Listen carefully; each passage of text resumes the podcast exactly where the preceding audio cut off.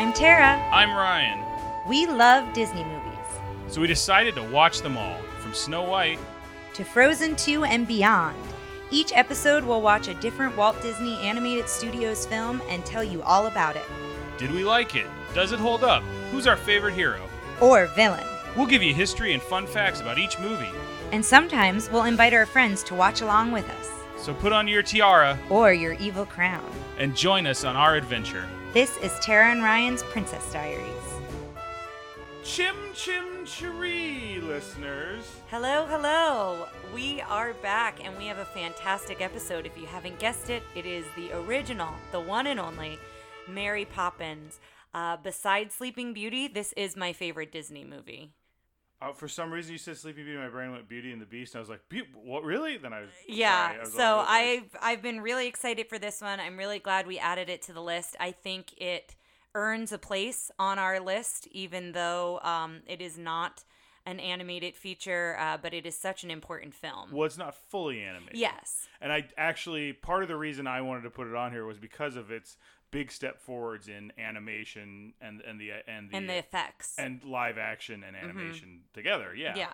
I think it definitely deserves to be here. I think that's a subsection of what we're doing because we also we, will be doing Who Framed Roger Rabbit and Mm, Enchanted and other ones that kind of Yeah. meld them together. But I think this is the first big stepping stone. Yeah, super exciting.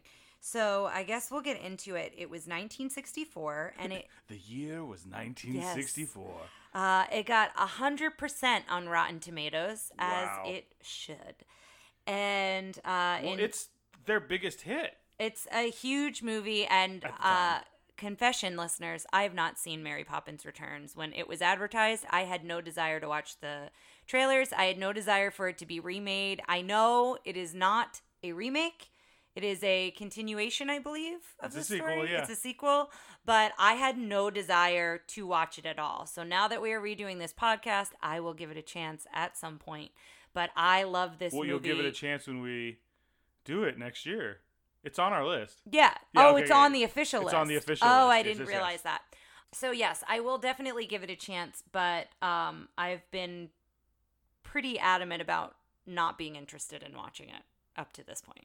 We can talk more about the next one later, but Yeah. I pushed to watch it because I saw a clip from it and I went, "Well, this seems charming." I am excited that Dick Van Dyke is in the new one. Yes, and there is actual like animation in that one as well, and I think mm. it's hand drawn. I Oh, could be wrong, but we'll have to find out when we get there. Yeah, we'll find out when we get there. there. That's but the future today. Yes, presently we're in 1964, 100% on Rotten Tomatoes, and it is in the turn of the century London. A magical nanny employs music and adventure to help two neglected children become closer to their father. Now, it's always fun, typically around this time, to go through the top three movies of the time, but this is the top movie of 1964. Three, four. For yes. 1965 was the awards. Yes, So yeah. but this is the top, not the top grossing movie, is what I mean. oh, it is. According to, to, to Wikipedia, the top three were Mary, Mary Poppins, followed by My Fair Lady, followed by Goldfinger. wow, that's a He's the man. The man with the, The Midas, Midas touch. all right. We've A done it. spider's touch. Uh, that's a pretty impressive list. A pretty Yes. impressive three. And we should mention here, it was nominated for how many? 13? 13, uh, 13 Academy Awards. Academy. Awards. It won five, and the five it won was Best Actress in a Leading Role, and that was Julie Andrews. Best Film Editing, Best Effects, Special Visual Effects. So both of those were one category. Best Music Original Song, which was Chim Chim Cheree. And then Best Music Original Score. So it won those five, but it was nominated for 13 in total, and one of those was Best Picture.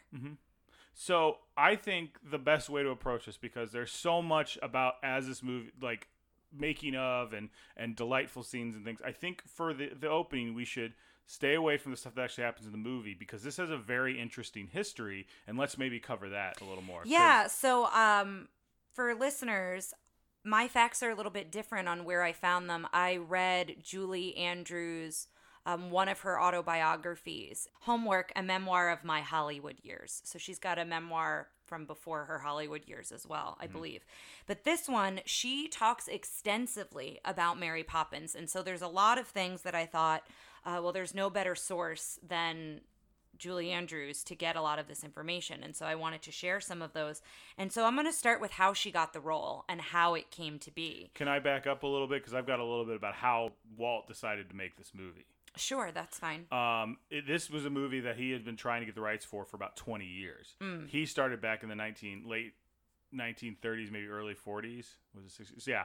So it came out in like 38 or something like that. Mm-hmm. And the book that is based on by, by P. L. Travers. P.L. Travers, yes. Uh, they refer to her as Pamela a lot, and it's funny watching the documentary because you could tell they're they're trying to speak very nicely of Pamela, but they're all like, "She was a lot. She I was have a whole some lot to do, info do with." on from Julie Andrews' side of it too. Right, because Walt kept coming to her and saying, "I'd love to buy this book from you," and she wouldn't do it. She said she didn't care about the money. She wanted to make sure she'd seen some other movies, and she thought they didn't handle them as well as the book, so she Mm. didn't see a reason to sell the rights to him. So for 20 years, he went back and forth, and then eventually he came to the uh, the Sherman Brothers. The Sherman Brothers, he kind of asked to write, not only just to write the songs, but also to kind of write it because he said, "Here, read this book," and they read the book, and apparently they underlined uh, in crayon. They showed it in red crayon. They underlined six chapters and said these should be the chapters that are the story. Mm-hmm. And Walt pulled out his book and held it out to them, and it had the same six chapters. Oh, underlined. that's really cool. so they kind of were in charge of putting it together for like two years, and they were like trying to, you know, and this is before they had the rights to it. well. Walt said he had the rights to it. Oh, He told them because I've got the rights to him, which he did, but it was it was an he didn't have the rights. He had an option. Also, I well, so what Julie Andrews said is he had the rights to the book, Mm-hmm. but he did not have the rights to Mary Shepard's illustrations. So they changed kind of the time period of when it took Right. place because he didn't have the rights to the illustrations, is so- what she mentioned. But I don't know. At this point, he has an option, but he's telling everybody, "We've got this movie. Let's do this movie." Okay. So Sherman Brothers put in all this time to do the movie, and then they bring in uh, Pamela, as, as as the Sherman Brothers refer to him, and they're like, "Okay, well now you need to sell her on it." And they go, "What do you mean sell her on it?" He goes, "Oh, we can't make the movie if she doesn't like it. So go get them, guys." And they were like, they had like a week, and they're like, "Oh, great." oh wow yeah so that that plays into it not having the illustration Mm-hmm. piece of it and i'll talk about that too and she had a lot of like requests and, and she's like it has to be this and they've got in the documentary i'll put up they've got recordings of her going no no no not like like they've they recorded her sessions and then they've got pictures of her sessions which mean they brought in animators and the animators got bored and like drew pictures of pamela sitting there like with her typewritten notes going through them and stuff and we'll show all that but uh, something they didn't really talk a whole lot about they kind of brushed over was how she felt about mary poppins so let's hear about uh, the whole deal about her getting the part Well, I was going to go into what Mary. So uh, I'll talk a little bit about Mary Poppins' first husband, Tony, in a minute because he also worked a lot on this, and it's interesting how they both became a part of the project. But to talk about P.L. Travers and the connection, when things got difficult and it was very clear that P.L. Travers really didn't want to have any connection with this as they moved forward with the production of it. Both Julie and Tony promised that they would keep in touch during filming. They were aware of the tensions between her and Walt. She originally wanted to control everything. So she wanted to cut songs, she wanted to cut animation. Like there was a le- going off of what you said. Mm-hmm. And Walt gave her very firm boundaries. And that's when she goes back to England. She finally kind of just throws her hands up and says, I'm done like be I, i'm done with this and throws her hands up so julie wrote letters to check in so she like wrote letters back and forth uh, to check in with her and i don't know how responsive pl travers was getting back to her but i remember reading somewhere in the book that julie hoped she liked how she portrayed mary poppins she really she put a lot into the role and she says i think that she enjoyed my interpretation of it. Mm-hmm. But you know there wasn't a lot of specifics there but yeah it was a very tumultuous situation and i thought it was interesting that both julie andrews and her husband tried to make an effort of like building a bridge i, guess I think we're gonna have to watch Saving Mr. Banks or Mrs. Banks, or I don't know exactly what it's called because yeah uh, Saving Mr. Banks. I think we need to watch Saving Mr. Banks, and then we'll and probably do a mini-sode on it. mm, i'd love to do that To do that, so because I think I know that's a very fictionalized and and and flowery version, flowery of, what happened, of what happened, but but I'd still like to see it Yeah. because Emma Thompson is delightful. Yes. So, uh, how she gets the part is she's finishing out the remaining weeks of her contract for Camelot. So at this point, she's doing a lot of theater, a lot of Broadway.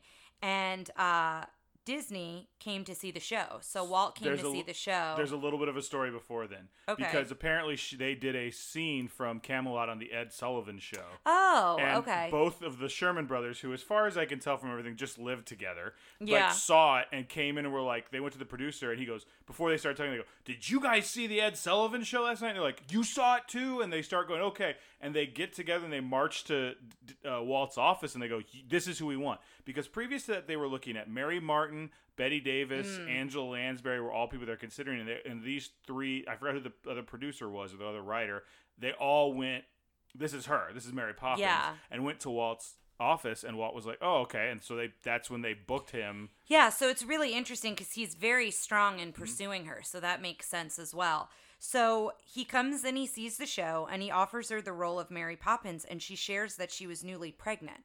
She's like, The only problem is I'm newly pregnant. And he goes, That's okay, we'll wait. They waited for her to have her child.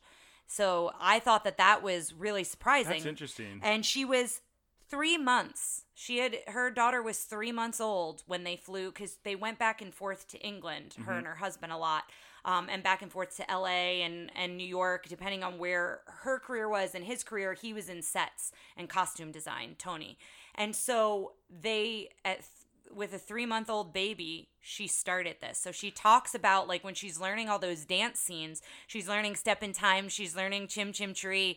She'd given birth three months earlier. So like she was like trying to get back in shape with this too. And like, and uh, and you can't tell at all. And she had a good time, but she definitely was like kind of coming back from giving birth. So two facts I want to get from the documentary. Apparently, on that Camelot thing, he got backstage. I well, I have that. Yeah, too. that about Yeah. him like pitching So the whole wrote- movie to her. So yeah, and well, and she he then as he's pitching the movie and as they're talking about it, he asks what her husband does. Yes. So he meets Tony at the same time he's pitching this to Julie, and he finds out that Tony does sets and costumes, and Walt asks for his portfolio, and he offered them the job designing principal sets and all the costumes for the show. So it was a really cool way that they were both able to work on a project because she talks a lot about in the book about how um they a lot of times were separated for months at a time because they were both working on different projects. So it's Right. kind of neat that they were working together with this project. So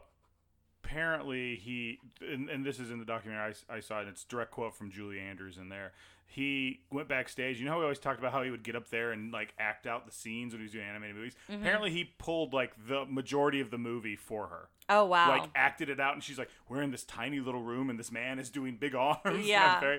Um. So I thought that was interesting. Something I kind of want to jump ahead where you were talking about her tra- practicing the uh the, the the dance numbers. Mm-hmm. So in the documentary, there's the like I, I don't want to say they're a couple because they don't establish there's a couple, but it's like a man and a woman, and they're definitely a duo. Who They're a together. choreography Yes. team because they I believe they worked with or under Michael Kidd and Julie also directly worked with him on other projects. She became very close with these Yes. two choreographers. Well, they all did, but they, they they all were. They all like they talk a lot about her, but they also talk about Dick Van Dyke. Yes. Because Dick Van Dyke had no singing and dancing background, or maybe he did a little bit in Bye Bye Birdie or something. Mm-hmm. Yeah. But he he was. They were talking about how he was doing all these moves and like he was like he jumps and he rolls and he comes out of the roll in the dance number and they're like and that's things that like regular dancers couldn't do. But he was there like for six months beforehand doing all the choreography and learning them. And it was funny because he said and then they cut to him and he's like I didn't have to work out for the role. I just did that and by the time we were gone I was I slimmed down. It was great.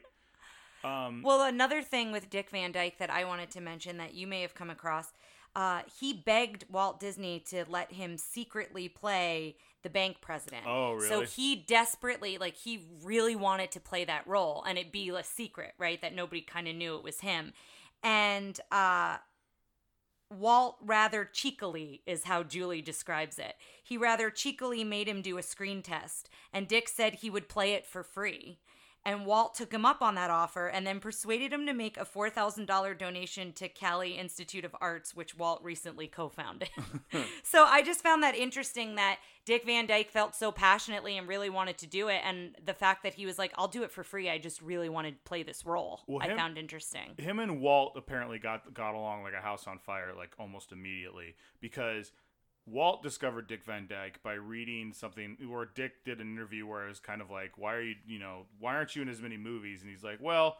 I think the problem with movies nowadays are there there there's this trend towards them becoming like dirt quote unquote dirty movies.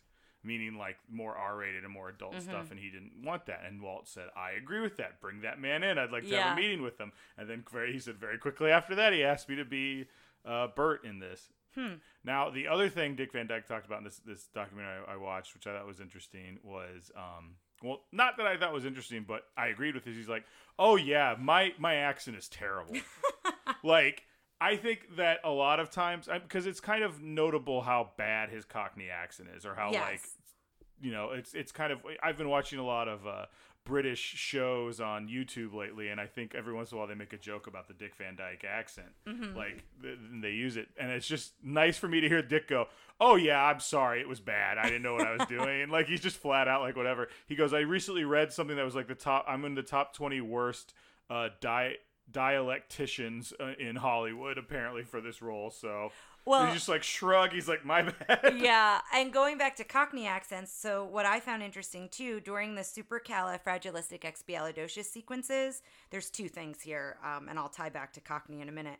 Tony, her husband, suggested that Mary might show off by saying it backwards, so that was his idea, and they loved it, and so she did that. But she also voiced one of the Pearlies, one of the women in the band, Oh, I and she doubt it, was yeah. really excited to you to use a Cockney accent for that. So That's funny. Uh, so I found that really interesting. And then I wanted to go back to Step in Time for just a moment. Uh, but during that, the makeup of the chimney soot. She talks about that because it was like a mineral rich clay compound called Fuller Earth. And she had a wart on her thumb that, like, no matter what she did, she couldn't get rid of it. And she was really insecure about it. Like, she would hide it or, like, hold her hand in a certain way. And she said that while filming several days of Step in Time, it started to shrink and it vanished and it never came back. So that Fuller Earth makeup, she's like, that's the only thing she can attribute it to. That's amazing. Yeah, so I thought that that was a really cool insight. This was interesting. Her stand in, Larri Thomas, was also her stand in for Sound of Music. So her, Her stand-in st- Larry.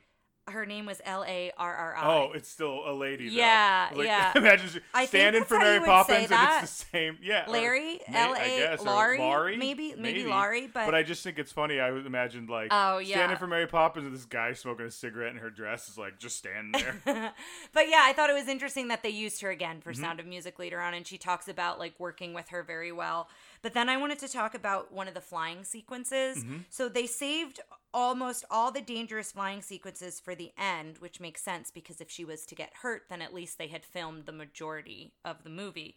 And so she was hanging in the rafters waiting for tech to to get set up and do what they do and it was taking a while and she called down to a stage manager because she felt her support wires drop about a foot and she started to feel really unsafe so she calls down and apparently she could hear it being passed through the length of the studio. Like mary needs to get down mary needs like everybody's like Yeah. passing it from one person to the next where the man who was controlling the wires and the counterweights was. He was like very far off in the studio and somebody said let her down easy joe and then she fell to the stage like a ton of bricks. Like that was her description. And then it was silent and you could hear Joy- joe's voice from afar. Is she down yet?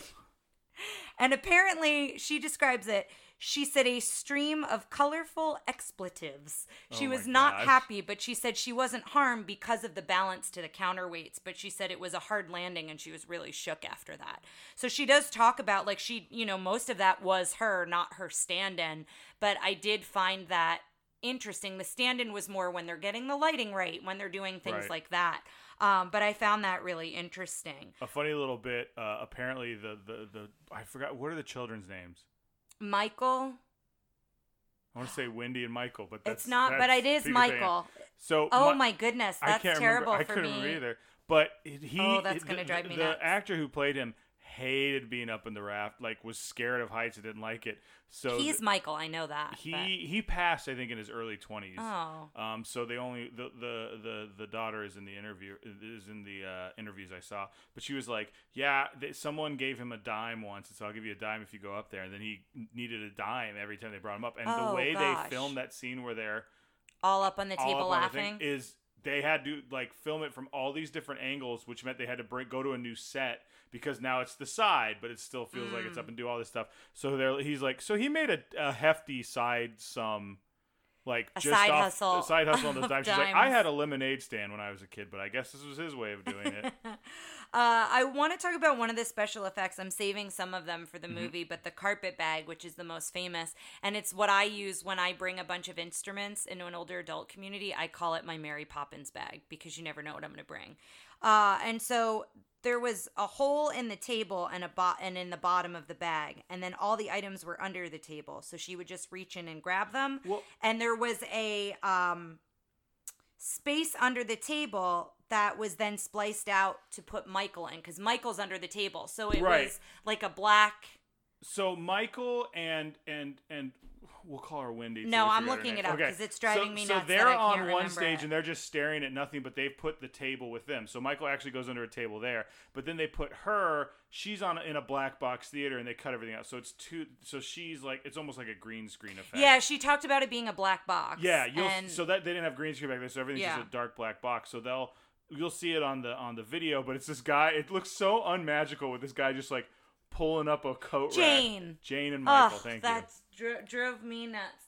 Um, but yeah, she talked about that in there, and I just found that really interesting, Mm-hmm. and all the work that has to go into then putting back the footage of Michael under the table Yeah. too, right? Whereas now, all of it is more digital to do that. Yes. Not saying it's not difficult work, but it's a different kind Right. of work. So I found that interesting.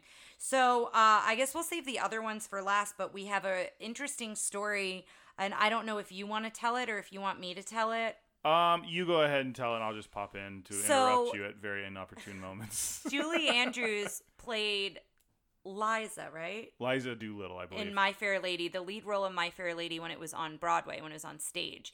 And they were casting for the film, and she was not their choice for the film. And I, because she didn't have uh, movie appeal. She hadn't been in any films. yes, and I believe it was Audrey Hepburn Yes. that they cast. And so, Which in the documentary I saw, Julie Andrews could not. But she's like, I. She's like, I was very mad at the time, but uh, Audrey and I became lovely friends. yes, yeah. And she writes about being hurt. Um, you know, and and it's hard not to take that personally when you've played the role night after night, Mm-hmm. several performances a day. Like you live and breathe that role, and then you're not cast in the film version of it, especially because other cast members from the show were in the movie. Yeah. So uh, I totally get where she was coming from with that, but um, they filmed the movie. They're at the Golden Globes, and she's nominated for Mary Poppins, and they're sitting at the Disney table. So it's all the Disney people. It's probably the Sherman Brothers, probably Walt, probably a bunch of people. And uh, Bill Walsh was there, who is the director of My Fair Lady, because that was also nominated. And they said, since she wasn't cast in My Fair Lady, she was able to do Mary Poppins. So isn't that interesting that, mm-hmm. you know, like you wouldn't have had the opportunity to do Mary Poppins if you had already agreed to do My Fair Lady. And they joked that she should thank him. And I believe she came up with the joke. She she wins the Golden Globe, and she comes up there. But at the says- table, I think she comes up with like, "Oh, I should do that," but she wasn't hundred percent that she was going to actually do it. So she goes up to the microphone and she says, "Thanks to a, I'd like to give thanks to a man who made a wonderful movie and made this all possible in the first place, Mr. Jack Warner, who Yes. was the My Fair Lady producer." And uh, if you watch the video, which is in the documentary, like a woman screams, like scream laughs, is like, Yeah. "Ah!" like, and everyone in the place loses it, And Julie including Jack Warner. They cut to him and he's yes. crying. And laughing. Julie mentions that at first it's silence, and you can't really hear the silence. But she I'm was, sure to her, she was also very proper and very like she's very big on etiquette. And I feel like she wasn't sure she was going to say it. She has a wonderful sense of humor, but Mm-hmm. at the same time, she was thinking this is an award show. Is this appropriate to make this joke? And then when she saw he was laughing, she knew like she heard everybody Mm-hmm. laughing, but when she saw how hard he was laughing, and you see it in the documentary. Then she was like, "Oh, it's fine, okay." And again, like I said earlier, My Fair Lady was number two at the box office that year by one million dollars. Like uh, Mary Poppins made like thirty-two, and My Fair Lady made thirty-one, which was, as we've seen going up, is a lot, lot of of, money, money, So I'm sure he was like, oh, okay, whatever. You know, Yeah, it's not like it really. yeah. It's not. It, it wasn't like she was rubbing salt in a wound or anything like that. Mm-hmm. Yeah. Um, so there's something I want to talk about a little bit before we start the movie, and it's you've said that you like this is one of your favorites, and we sometimes when it's just us, we dive right into like, here are the facts about it. Why is this one of your favorites? What do you like about it? Oh my so gosh. much? So, I grew up with this one and I just I love every song. I'm not going to be able to pick a song. I'm just not. Like I can just tell you right now because I love them all. And there's just something about like the imaginative piece of it of like I don't know. There's something about like having somebody encourage you. Like Mary Poppins is very strict and she can be kind of mean, but at the same time, she really nurtures their imagination and their creativity, which I really love. And I have very vivid memories. We had, um, what were they called? It was like a van, but it was like the back went down at conversion vans. Is that what they were called? It was like a big thing where it was like a van, but it had like two chairs with the TV on the floor, and you had two chairs here, and then the back like the back like laid out, and you had like blinds. I don't know. There's a name for them, but it's a type of like mm-hmm. van that's more than a minivan. That's more than like it's like yeah, a yeah. family van. And so we took that van to Florida from New Jersey to visit my grandfather, and my brother was I don't even know if he was a year old. He was very young. He was maybe a year old. He was young. I guess he was probably over a year old, but he was still pretty young. And he cried like a lot of the trip because he just didn't want to be in the car seat forever. Mm-hmm. And so he was pretty fussy. And that's like, I watched that on reruns, like singing to him and like being in the back with him. And one of my parents were usually in the back with me. But like Mary Poppins, like I have vivid memories of that for that trip. But I loved that movie before then. Like I wore out our tape version of it. So I don't exactly know, like, besides that specific memory, like, that's just where I remember watching it the most in a short period of time because we were traveling. Um, but I don't know, like, originally why I gravitated to it, but I just, I absolutely love it. And I love probably about a year ago. And I think it was with your mom okay. last time I saw I think I, I was in for some of that. Yeah. So, and this is one where I can jump in and out. Like, Mm-hmm. I don't feel I have to watch it start to finish because I know it so well. So, Well, I mean, it, I think it's time. all right. Let's check it out. Okay, listeners, we'll see you on the other side.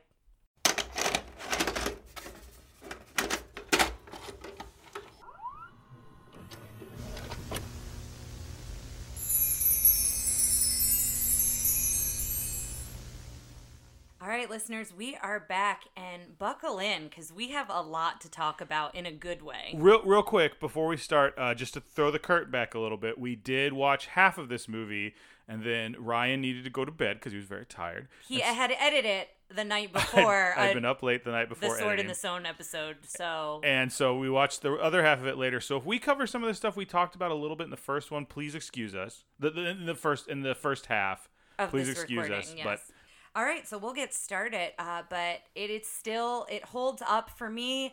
I kept saying throughout this whole movie about how impressed I was that everything held up as good as it does. And I think part of that, we were talking, part of that is because they were real effects that they did. A lot of times now with digital effects, you know, as technology advances, it's much easier to see what doesn't hold up. But I think with this film, everything that they did, they did it so well. And they were kind of the first to do some of these things, right? In this film, or to do it well, maybe. I, I- don't. I don't know. I don't know in terms of it, they weren't the first to do uh, live action. In fact, Disney had done live action animation before in the past. Oh, okay. But this is just I think some of the best incorporation of it. I would, yeah. like there's things that you like like when they're on the the horse and the horses are going down and it's actually digging into the dirt Mm-hmm. there's a lot more interaction i think on a level there's the, but some of the stuff like the the flying scene when they're on top of the roof with uncle albert on, on the ceiling with uncle albert that was a very hard scene to do not because it was something super new but they took it to new heights where they were move they were moving from set to set to make it look like they were at different angles Yeah. And it's yeah. still, I think it still holds up really well. So we'll dive in here. But the opening credits, it's a painting scene of London. So it's kind of this landscape, and you're looking at it um, as if you're like a bird's eye view of the view of London. And you see this a couple different times in the film. And what I really loved is the opening is instrumentals of every song. It's a medley of all of the songs from the film, and it's all instrumental versions, which I thought was really cool. I think this is what they because it used to be you'd watch an old movie and they'd have the overture, which they would play while people were sitting down, which would be a long version of all the songs. Mm-hmm. Yeah. and I think this is you know moving on past that to like let's do a short one during the opening credits and the kind of the evolution of that. Mm-hmm. And then you see the silhouette of Mary Poppins sitting on a cloud with her umbrella and her carpet bag, and she's powdering her face. So before you see a close up of her, you see her silhouette on the cloud, which you didn't ever remember I don't seeing. remember this part. And then they zoom in on her sitting on a cloud, and she's powdering her face, getting ready, essentially. I think this was a movie I checked out a lot when it was on, and then my mom would watch it was on. But I don't think we ever sat down and like rented it and watched Start it. There's a lot of movies like Yeah. that where I don't remember the beginning. I like that she has her her umbrella. She's powdering her nose, and her umbrella is like sinking into the cloud. They do a good job of making it seem like that because if you don't, if we don't have this scene where we just see her for a second, you don't see her for For the first like 25 minutes 25 into the movie. 30 yeah. minutes of the film yeah well no that's not true it's not that long but she doesn't say her name till 30 minutes into the film that's what it was But she's also not in it much before then. She's maybe in it maybe five Mm, minutes before then, but it's a while. Yeah. Yeah. So uh then you it opens to the one man band Bert and uh oh Dick Van Dyke is delightful in this entire film and his talent just shines through and Ryan had mentioned uh, in the documentary that this was the first dancing, Dancing and singing. He wasn't a musical and person to watch it or actor. Sorry. to watch it with that lens to know that is wild because what he does throughout this film it looks like it comes so natural to him which it obviously did because he continues to do it but That's what he says in the documentary. He's like, I've been singing and dancing ever since. it was really amazing but By it, the way, brand new set of teeth in the documentary, as far as I can tell. Oh, tell. yeah. He just Uh, but it opens up with a one man band Bert in the park, and uh, he's singing a little bit of Jolly Holiday. But sometimes, so with Bert, oh, sometimes he's singing the songs but changing the words. So some of the famous songs that we come to know later, Bert is singing in a different way. Uh, so I noticed that. And then the melody of Chim Chim Cheree, but he starts singing about the townspeople. So he's using the melody of Chim Chim Cheree, but all the townspeople are gathered around him. And he's like, saying something nice about each one of them or something about their personality and then he gets to dear miss persimmons and notices the wind changing and so he never says anything about her Miss Persimmons gets a weird haiku. yeah he just stops and he gets very somber Can I talk about this for a sec? Because there's a couple. Se- so seeing that the other night, and then seeing the moment later where he's he's talking about the land of the chimney sweeps. Mm-hmm. He has such a good way of like drawing you in because th- there's this movie and Mary Poppins in general is a very specific type of magical where she's not dangerous, but she's it's, it's she's kind of otherworldly and i think the way he sings and talks about the magic in this movie a couple times just draw like they zoom in on him and it and the way his voice Mm-hmm. is like you like I, I imagine both of us just like leaning forward like yes like I- he does such a He good job of hypnotizes it. you a little yes bit. very good yes And so that's kind of what happens here. He gets really somber, and then all of a sudden he snaps out of it, and then it's the step in time melody, and he's going wild with the one man band. He's got the drum on his back and everything. And then he's asking everyone to give him money, and like no one gives him money. And these are townspeople. Uh, andrew's yeah, owner, Andrew's owner does, but like andrew the dog these are townspeople that he sees every day because we notice he has many different jobs throughout this film to make money and i'm like no one is tipping him so i just i was kind of sad for him with that uh, but then the other thing is Tara he, does a really good job of when she sees a, uh street artist that is doing something she appreciates. She's always like, "Give me a dollar. Do you have a dollar?" Yeah. and that's not her like taking my money. It's because I'm typically carrying her wallet in my pocket or something. yeah like that. usually uh, but then he breaks is this is called breaking the fourth wall right Yes. when he talks to the camera so bert i think is bert the only one to do that or does mary poppins do it bert might be the only character that breaks the fourth If wall If Mary Poppins does, I don't remember. She might turn and wink at the camera. or Yeah, but I don't she think she talk. addresses it like Bert does. And he talks right to the camera and says, Oh, you're looking for 17 Cherry Tree Lane. Let me take you there. and then he's walking with it's like "Er, yeah, boop, with the drum. er, Yeah, boop." it's so just good. Playing as he walks. It's such a good bit. And then we also talked about that painting he had on his bass drum that we yes, which noticed that I've never to noticed. Yeah, and that's um, you know, that'll go till later when we see his chalk painting. Mm-hmm. So, uh, but that this is when we meet the admiral. Yes, Admiral Boom. as he's walking toward 17 Cherry Tree Lane. And we find out that the Admiral is very punctual. And at 8 and 6, 8 a.m. and 6 p.m., uh, he shoots off the cannon. and I feel And the house is like a boat. the top of the house looks like yeah, a Yeah. boat. And I feel like the Admiral is this weird character that's there to show that like even without Mary Poppins, this is kind of a s- strange version of London. yes. Because like there's parts later we meet Uncle Albert and he's floating and everyone Yeah. seems okay. So like this stuff happens, without her, but she's kind of unlocking the magic of London around. So like this stuff exists. I love Admiral Boom. Yeah, he's I, I love his little buddy who like His is that skipper, I guess. who like also is as crazy as Admiral Boom and is just like when he's like oh double shot of powder and he's like oh yes Admiral Yeah, like he's yeah, he just excited just his little, goes along his with it. But yes, but he he does say that there's a storm brewing Mm-hmm. at 17 because that's the other thing. Admiral Boom kind of advances the story. Like Yes. every time you check in with him, you're finding out something. And so there's fighting in the house with the cooks, and you have Katie Nanny.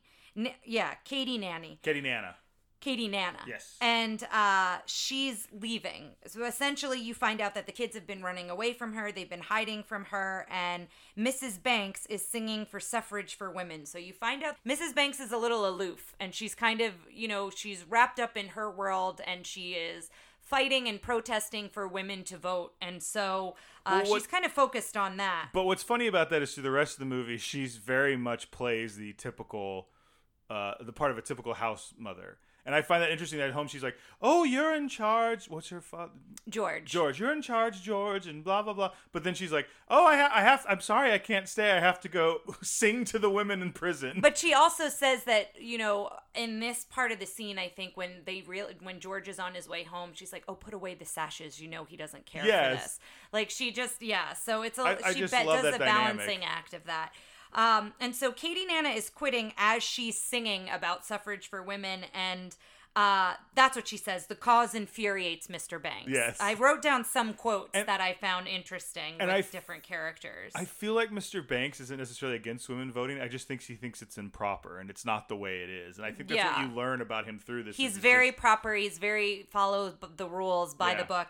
And so then, you know, as all this is going on and Katie Nana says she's leaving, then you hear posts everyone. And this is when we find because out. It's what is it eight and six? yeah, so this is 6 p.m. Oh, Uh, this is at night, This is yes. yeah, this is in the evening. And so the cannon from Admiral Boom, and so then it cuts to Mr. Banks walking home. So as all of this is happening, I love the. I'm sorry, I just went back. I said Yeah. the, the running gag of every time it goes off and everybody. It's just Everybody has doing- a post. The piano slides. The picture frames all move. The you've got to hold the lamp because it's like on this Yeah. precarious stand. but nothing ever breaks because they're so they know where to catch things. Yes, it's, it's just yeah. fun. So they all have a post on what they go and, and kind of hold on to or, or stop in the case of the piano.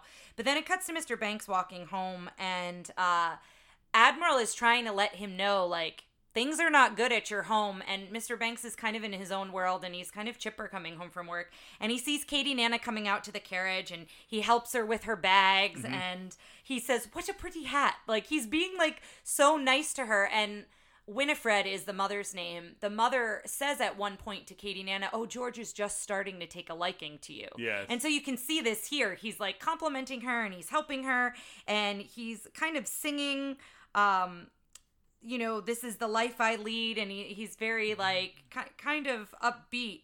And I, I love his song because it's it's kind of like not a march, but just very bump bump bump bump. It's very Yeah. like it's very regimented like Yeah. his life. and it's very distinct compared to the rest of the songs too. Yes. Uh, and so he's singing it, and this is how you're getting to know George's personality. And the whole time, Winifred is trying to tell him the children are missing. And um, he mentions here 19, 1910, the age of men. So I wrote different quotes like that down as I heard them. So once he realizes, he puts together, as he finally hears Winifred talking about the children missing, he's like, oh, Katie Nana quit. Like, I was seeing her off. Like, he realizes what happened. And so he's like, oh, we have to call the police. And he's on the phone with the police, and the doorbell rings. And uh, he's like, oh, that was so fast. Thank you. Uh, and he opens it up, and it's the constable. And I love the constable says, your valuables have gone astray. And it's the children. And the constable's trying to be so positive here to George. And George is just dismissing the constable. The constable's kind of getting a little too involved in the like how George should handle the situation of the kids going missing. And so there's a little bit there. And then the cook is mumbling. And, you know, The, the cook who I just have looked up, her name is Mrs. Brill. they never refer to her as Mrs. Or if they do, but I'm glad that it's that deep English accent, and we probably just missed maybe it, but yeah. usually it's cook and Cook it- ellen yeah, they call her ellen is the is the other housemaid and so they you start finding out from cook and ellen that there have been six nannies in the last four months and um the mother here, Winifred, feels like she's failed because she's hired all the nannies. Mm-hmm. And so George says, I'm going to hire the next one. Like, I'm going to take over. I'm the man. I'm the father. Like, I'm the head of the household. And so he's like, take this down right at once. And so she is his dictation, basically. She's writing the advertisement for a nanny. And so he sings everything he wants a nanny to be very strict, very proper, you know, teaching the children about the way of life. And then Jane and Michael come downstairs and they wrote their own advertisement. Oh, sorry. I'm sorry. Can we back up for just one second? I want to talk Yeah. about the constable. Oh, yeah, go I right do want to bring up that is that actor is Arthur Treacher. This is a little this is a little Ryan aside. Uh, Mm-hmm. uh, uh, Arthur Treacher, who was the uh, namesake for Arthur Treacher's Fish and Chips, a fast food restaurant, a fast food seafood restaurant chain. At the peak of its popularity in the late 1970s, it had over 800 re- stores. As of November 2019, there are believed to be only seven standalone locations remaining. Two in New Jersey. All right. One of which is located inside the Molly Pitcher service area of the New Jersey Turnpike. I know that rest stop because it named Molly Pitcher, but So that's so the funny. next time we're there, we'll have to have ourselves a little Arthur I Treacher know, fish have and to chips. hop on the turnpike. So Jane and Michael write their own advertisement, and I think it's so sweet because George tries to interrupt them, and they're like, "Well, you said you wanted our help. Yeah. like so we're trying to help you." And they say want it uh, for two adorable children, and George says, "Well, that's debatable." it's like, oh, there's a couple comments like that, and um, the mom is so proud here. Like Winifred has such a proud moment of her children like coming down and speaking their mind. she keeps hushing George. Yeah, she keeps trying to be like, just let them finish what they're doing. It's, it's interesting because in the documentary, the the, the Sherman brothers talk a lot about how they wanted it to be that the that the parents were too busy, that they weren't necessarily bad people, but they were just they were not- caught up in their own yeah. world. And Yeah. I think I think that's more of what we see from Winifred is just she's off doing, and not that she she's so focused doing- on the cause yeah, that she just yeah. But I think she's a very very loving mother. Yeah, she is attentive to them and she's always very kind to them and that you see it in this moment here. The parents aren't the villains. yeah. Yeah, so And so he winds up ripping up their advertisement. He's like, this is kind of nonsense. And he rips it up. And we, as the viewers, see that the pieces float up the chimney. So the pieces of ripped paper float up. I also want to point out that this song was the weirdly the one that was stuck in my head for like two nights. I Yeah. started going to bed. I was like, "No sweets, give us treats." Da, da, da. And then the end is Jane and Michael, Michael Banks. uh, but so it floats up the chimney and then it, it cuts. The next day we see the Admiral and it's a change in the wind. So Mm-hmm. the Admiral saying there's a change in the wind and ghastly looking crew because we look around the corner and there is this line around the block of All all, these these, nannies. nannies. looking very drab just, just and just mean mugging. yeah, responding to the advertisement, and they're lined up for the position of nanny, and they're lined up at 8 a.m., but they're all early because we find out Admiral Boom hasn't done his 8 a.m. cannon yet. And so the kids look out, and the wind picks up, and the kids are like really.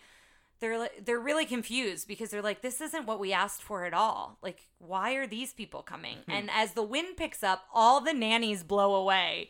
And it's so funny because each of them individually have their own little bit on how they fly Well, away. There's that one woman who just looks like she just puts her arms and legs out and like just kind of flows. Like, Yes, looks yeah. like legitimately the what with what she's wearing with a strong enough wind that could actually have taken her Yes. that way. And then as we see that happening, you also see Mary Poppins floating in. And I wanted to talk a little bit about here. It was a very active choice that Julie Andrews made to have her feet in what I believe is first position. Uh, if you're a dancer, and she wanted her feet to be very rigid like that because she noticed in the illustrations Mary's feet were kind of like floppy. And so that was an active choice and it's very distinct and I think it's very characteristic of her and a lot of times when she's standing in a position she's in that first position with her feet. Can we you just remind us to talk about the book because one of the things I did between us starting this thing and and, and starting the, the, the first half and then finishing the movie Mm-hmm. is I watched a, a documentary I'll put up called uh, The Secret Life of Mary Poppins that talked a lot. Kind of, it was put out the same time as Saving Mrs. Banks, but it was a real more examination of what happened. I'm interested. In, I think we definitely need to see Saving Mrs. Mr. Banks Yeah. because this is so interesting because it talks about PL Travers and some of the interesting stuff in her life. The fact that she that they believe she might have been bisexual, that she uh, tried she she was she was from Australia, but she didn't like to tell anybody that. Her father was a banker who failed and died of alcoholism. Oh, interesting. Um, and then when she moved here, there was a time where she was trying to adopt a child, and her first attempt at adopting a child. This is a crazy story. Her first attempt at adopting a child was she just wanted to adopt her maid's child.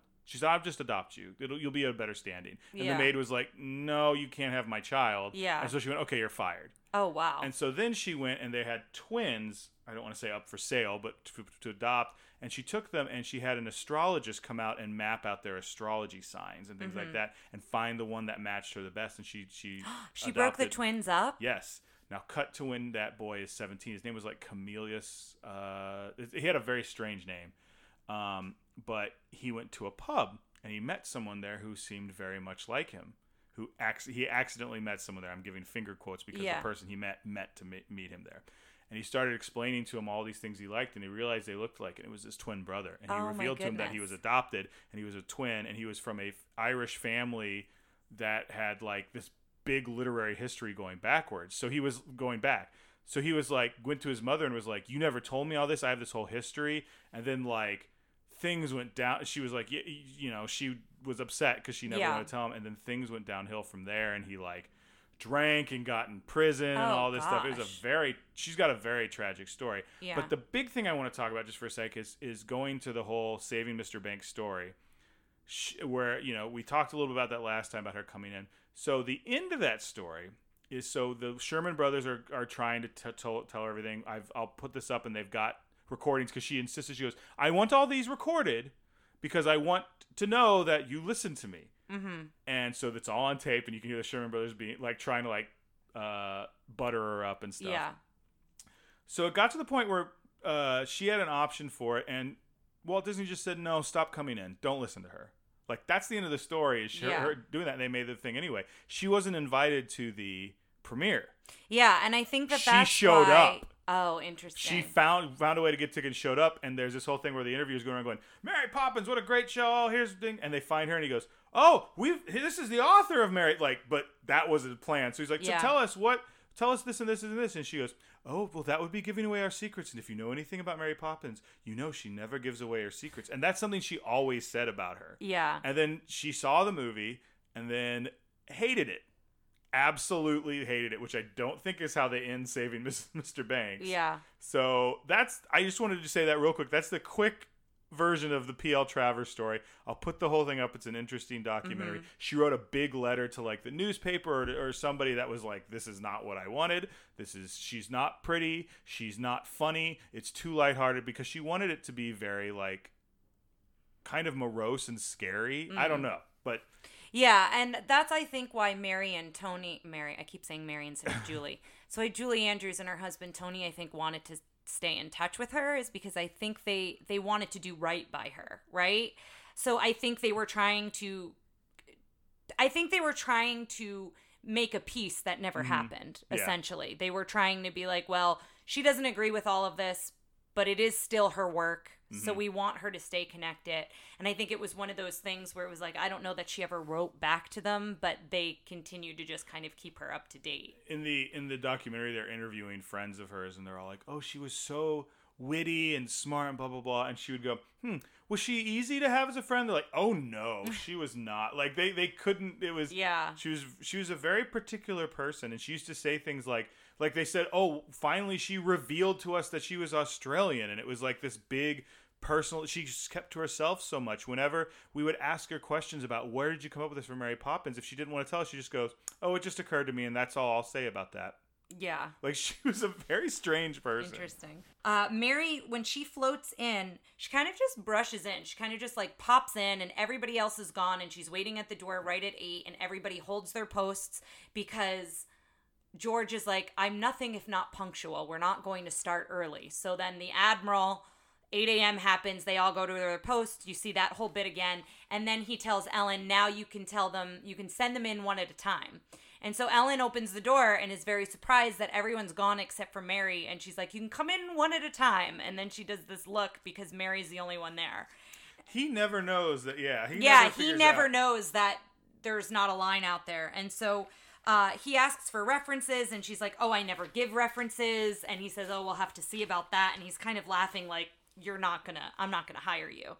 And so she reads off the advertisement and it's the children's list that's kind of been taped back together. Mm-hmm. And the actor plays the actor playing the father is really brilliant and amazing but it's so good here because he's so confused. He's like but i don't i ripped it up and he like goes over to the fireplace miming ripping it up It's crazy that he's the third best actor in this because Yes. he's astounding. he's so good and he's like but i, I ripped it up and i don't Tomlinson. understand Let me look it up. um and so he's very confused and so he starts saying you know we'll hire you and and and she starts saying oh we have to talk about my wages and basically she turns it on him to where she is telling him how it's going to be instead of the other way around because she's like we'll do a one week trial period and i need the second tuesday of the month off. And she's like quite right and then leaves. And she goes up the stairs and she floats up the banister. So that's the first Yes. time you kind of see um, besides her floating down from the sky the first time you see kind of mary poppins magic and uh, she goes into the nursery and the nursery is a mess and the children show her her room and this is where she unpacks which is one of the very famous scenes we were talking about this earlier about the carpet bag and how that was done. But this is what she pulls out of the bag. She pulls out a mirror that hangs on the wall a lamp a hat stand a plant her shoes, her hand mirror, her coat, and then she rummages around for the tape measure and finally finds it. I don't think there's any special effects magic when she's rummaging around. I think that's just good acting to make Yeah, it seem. I- but I probably. but I love it. I love her because she's very proper. And they have sound effects of her rummaging through. because Yeah. that's the the most like not put together perfectly. We see Mary Poppins. yeah, she's a little huffy, like trying to find it's it. good. I think Julie Andrews does such a good job with this character. Oh yeah, obviously, but- fantastic.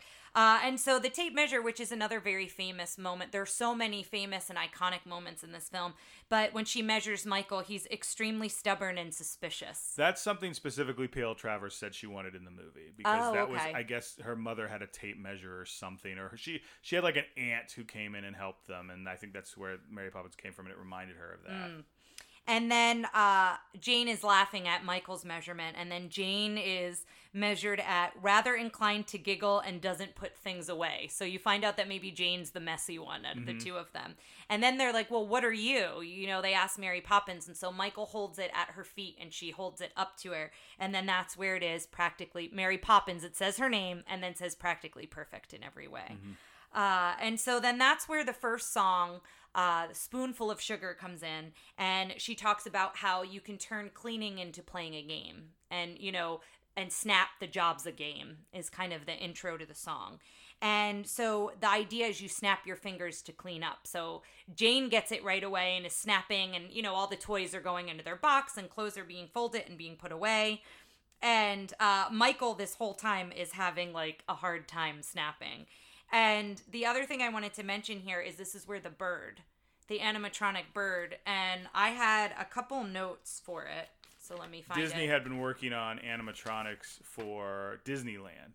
Mm-hmm. And so this was kind of their first use of them in the movies. Yes, and so uh, she talks about it in the biography I read. But this mechanical robin, it was one of Walt Disney's first audio animatronics, and so it was attached by a ring on her hand, which you never really see. But that's how it sat on her hand. And they run the cables like up her. yeah, she said the wires to manipulate the bird were up her sleeve, down her back, and then they went out to the operator. So Which I feel like they do stuff like that all the time for special effects. There's so many weird special effects they do now where they're drawing paint on your like dots on your face. Yeah. Or like uh, Mark Ruffalo who did the Hulk had to wear that huge thing so people had an eye line and all that stuff. Mm-hmm. Yeah. And they figured out how to do that. But back then the idea of okay, so you're going to act, but we're going to run these wires. Yeah, you're gonna have you. all this distraction that you have to pretend isn't there.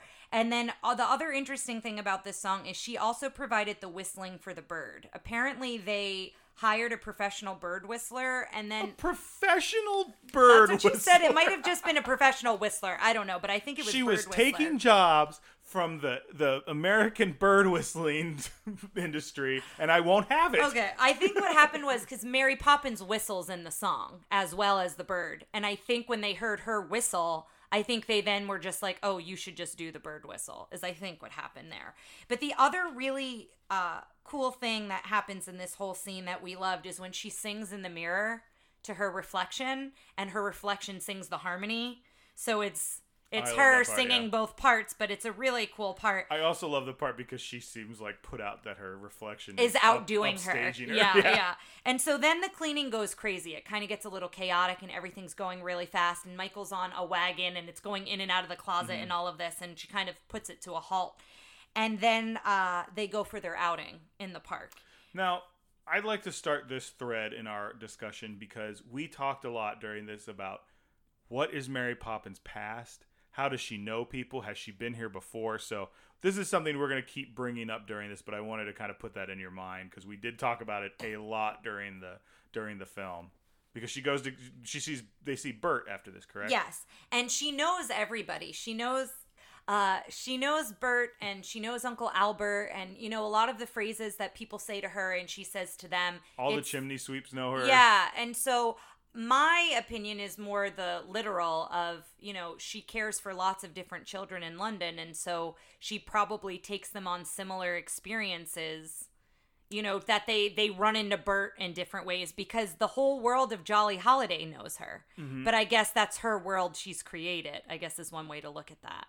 Yeah, but I think it goes back to the, the real world and knowing her, and I think you make a good point of like the idea of like stuffy England is that she could have been at a bunch of these houses, and all these magical things are happening, and the, No one's talking they're not it. knowing it because. Yeah. But like people like Bert, who are as he puts out later, he's not in a cage; he's more free. Like he notices this magical Mm-hmm. world around him. Yeah. It's interesting if they'll imply in the sequel that she's done other things, or if she's just been gone until the sequel. You know? Yeah. So, uh, before they get to the park, they sing and they slide down the banister as they're singing Spoonful of Sugar. And Ellen is so happy because she doesn't have to take care of the kids. Essentially, whenever the nannies leave, we find out Ellen is the one who has to take care of the kids.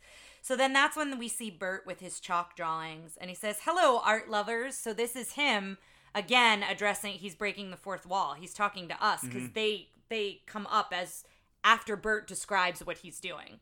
So he says, "Hello, art lovers," and he's singing "Chim Chim Cheree," and he all of a sudden we see a silhouette. So he's got a picture frame of chalk, and he's like, "Hold on, I know that silhouette," and he sketches it out, and it's Mary Poppins. And so then they talk about an outing with chalk.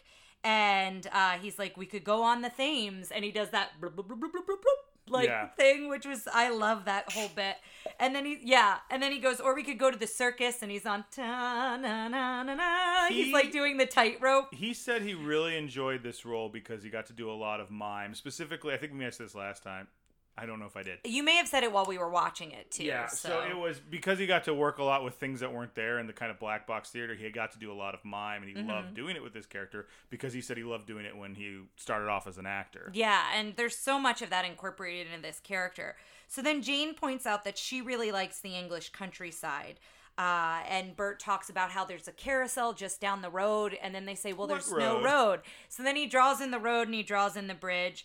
And Mary Poppins has no intention of making magic uh, because Bert says, "You can."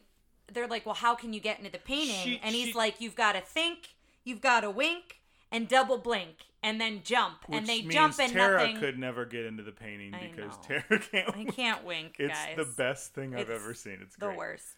Uh, I'm the awkward, the most awkward. But uh, they jump and nothing happens, and so then Bert looks at Mary Poppins to be like, "Come Well, on." I think first she doesn't like she doesn't like being told what to do. She's not a performing monkey. Yeah. But then she when she sees them do it wrong, she's like, "Oh." And then she goes, "Don't be ridiculous," which makes it sound like she says, "What utter nonsense!" Yes. And she says something about it being a spectacle, and then uh, and it's not you're being stupid, it's you're doing it wrong. yes, and then they jump into the painting and they Mm-hmm. get small and they jump into the painting. And then we go into and again, I have so many favorite songs, but Jolly Holiday is so good. It's very good. so and, good. And that's when the first time I think we see the kick up step that Mm, Dick that- Van Dyke yeah. and, and, and Julie Andrews do, which was apparently something that the choreographers did as a test, like just to do something, and then Dick Van Dyke and themselves go, Oh, we should do that. And it's not just in Jolly Holiday, it's all over and the the children do it. Yeah, they I- start it, doing I it. I think during Chim Chim Cheree, maybe or When- Step in yeah, Time, when something when they're up on the roof. It's when he's bringing them back Oh, to their house right, and they're that's just kind of right, yeah. walking. So in Jolly Holiday, you meet all the animals, and all the animals sing in the song, and I love that part. And then the dancing, the umbrella, and the cane. And you talked about how that there was something specific. the with that. choreographers when they were doing that scene she said something uh th- there's it was, it was a, a, a man and woman couple and i can't remember their names but we'll get them up there you'll we'll, you'll I believe they worked with Michael Kidd. yes Yeah. but she said that she said that she went oh it'd be so cool if then the the umbrella and the cane danced together in a certain way. Ah, that's impossible. And someone she didn't say who heard her and just looked at her and goes never say something's impossible at disney. Now we have to do it. Yeah, I love that. So then, um, this whole scene, you really just have to watch it, but I did try to write down some highlights. When they step on the turtles to cross the water, uh, in her book, she talks about how the turtle in the pond was actually an iron anvil and it just fit on the size of her foot. So it was like very, it was a very small space for her to step. And they're both just on it with one foot. So I feel like to balance that Dyke's- kind of tricky. and dick van dyke's acting like he's gonna fall Yeah, exactly. Which probably was partially him maybe he didn't have to who knows? reach. Yeah. Uh, but then you meet the next bit, which is the table with the penguins. They sit down to have like tea and you know And the, the oh, raspberry song when they ice. She orders raspberry ice and something else, and the kazoo comes in, and all the penguins come in. Yeah. You have So a kazoo good. downstairs. We could just do it. I know we should have brought him up. uh, so then I love. I used to know all the women's names, and I don't anymore. But the rhyme of all the ladies, as Dick Van Dyke is like, oh, there's this lady and this lady, and the penguins chime in, and you can see Mary getting like more and more annoyed that they're singing about all these women. It feels like Lady from Lady and the Tramp, where they're singing Yes. about all the dogs. Uh-huh.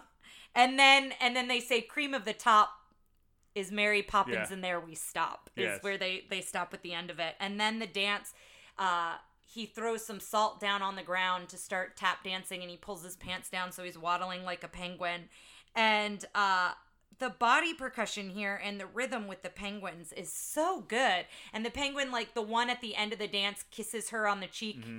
and then is all bashful about it. But it's hard to describe the sequence. You really just have to watch it. But it's so good. One thing I want to talk about it. Frank Thomas was the animator. Frank Thomas, we've talked a lot. I can't remember off the top of my head the other stuff he did. I think he did. I don't know. We've ta- go listen to our old episodes, but he's he's he's one of the the, the nine old men. Um, he did this sequence, but apparently they brought him on set to watch him film it. And Dick Van Dyke was apparently very nice with him and asking like, "What's it going to look like?" and all that stuff. But he also was miming, so he kept doing big arms and legs. And every time he did it, like in the interview, Frank Thomas is like, "Well, there goes my penguins again. Oh, he kicked him again. Oh, okay, well." He's like, I just thought that was really funny because if you've ever seen Frank Thomas, which we'll see, we'll probably do the Frank and Tom, Frank and Ollie uh, documentary, but he is just the most cheerful old man, and he's the one who did no, he did uh, um, Fauna Oh, okay. because he's the one who had the story about the aloof secretary Yes, who he yes, based yes. her off of. Mhm. Yeah. So he's just a delightful man. But he's got these funny stories where you can tell he's kind of put upon, but he's just like real cheerful about it. Yeah. So then we hear carousel music and they dance and they fade into the carousel and let's uh, talk about these carousel horses for days. that because- all resemble them. The faces on the horses are so good. The way they're painted, they all resemble each character. It's Jane and Michael are already on the carousel, and Bert and Mary The- join them. the Burt horse has the Dick Van Dyke chin. Yes, the Mary so Poppins horse has that like pleased with itself look. hmm And so the carousel horse scene, Julie writes about this in her book as well. And she says that the poles of the horses were attached to tracks on the soundstage ceiling. And so the horses would disconnect from one track and then they would travel to another. So it was like changing rails. And she said it took forever to film because anytime that they had to redo something, they'd have to reset all the tracks. And even if they weren't redoing it, but to do those different scenes. So I thought it was really interesting to think about that from a filming standpoint. I and we should talk about this too because I don't think Mary Poppins has a big presence in the parks. I I think there's a walk around character with this outfit. They were on the great movie ride for a second. I know they've been talking about doing a new Mary Poppins Mm. There, thing. there are so many opportunities to do a dark ride, to do like there's so many opportunities Well, to do a ride. Don't you think this. doing like when it sounds like it was one track moving on to another, and it sounds like it was a nightmare, but this was also 1964, Yeah. and like Doesn't that sound like a, a ride it to go essentially is a, a ride. Like horse? they designed it, I'm sure, similar to how yeah. ride tracks right because they were designed. building Disney Wor- Yeah. Disneyland around this time. So yeah, I think it's a missed opportunity to not have something something bigger for Mary Poppins in the parks. And I don't know if in other countries, but I don't think there is if there's stuff in other countries. I don't know if they've talked about doing this or they actually did it, but I think when the new one came out, they made you can walk through Cherry Cherry Street. What's it called? Cherry called? Tree Lane. Cherry Tree Lane, and it's like you can see Admiral Boom's thing Mm. Yeah. like that. But I don't know if that was meant to be built into something bigger to where they have a ride. I know they've talked about a ride. We'll put it up all on the Facebook page or somewhere, so check it out. But Yeah. And so the horses go off the carousel, and this is where Ryan mentioned it earlier. The poles of the horses make lines in the dirt in the chalk drawing, and so it kind of connects the animated to the live action. And I always loved that bit as a child and never really realized why, but I just thought it was a neat thing to see. Um, it's almost like a skipping rock, the way that it it touches down into the dirt and comes back up.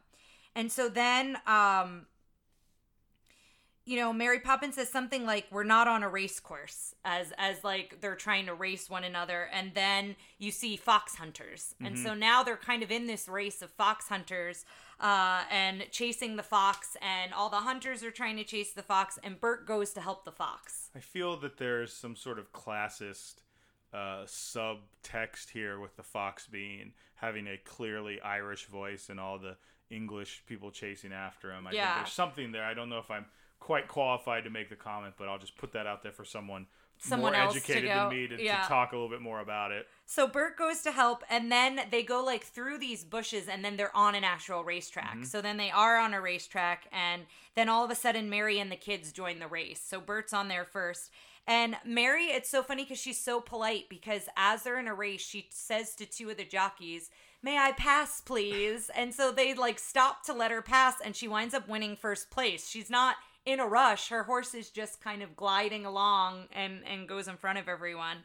And so they're taking pictures and she's given flowers and there's all these interviewers and they're asking her, you know, what do you have to say? And so she talks about the word supercalifragilisticexpialidocious when you don't have something to say. It's something you can say, essentially. The dance sequence in this song is possibly my favorite. I've been thinking about a lot. Of the part, the part where she's like, "Whoa, super!" and then they Yes, do like the side by side mhm, dancing. it's so good. It looks really good. This is also where you said she's one of the voices. she's one of the voices of the Pearlies, which is the band, which the name of the band, which they never say, but that's how I'm- she refers to them. in the litany of instruments you have downstairs, I have yet to see an upright banjo with a ball and yeah. and what it, the thing he's playing that's just hitting the, the looks like a banjo thing and then causing the cymbals to go up and down. Is that Mm-hmm. Yeah. a real thing? I, I don't know. I mean, it could be. It's like Bert's one man band. I'm sure people have rigged instruments so they can. Yeah. Like I have a foot tambourine that I play while I sing and play guitar. That's a very minimal version Mm-hmm. of what these other things we've seen. But I'm sure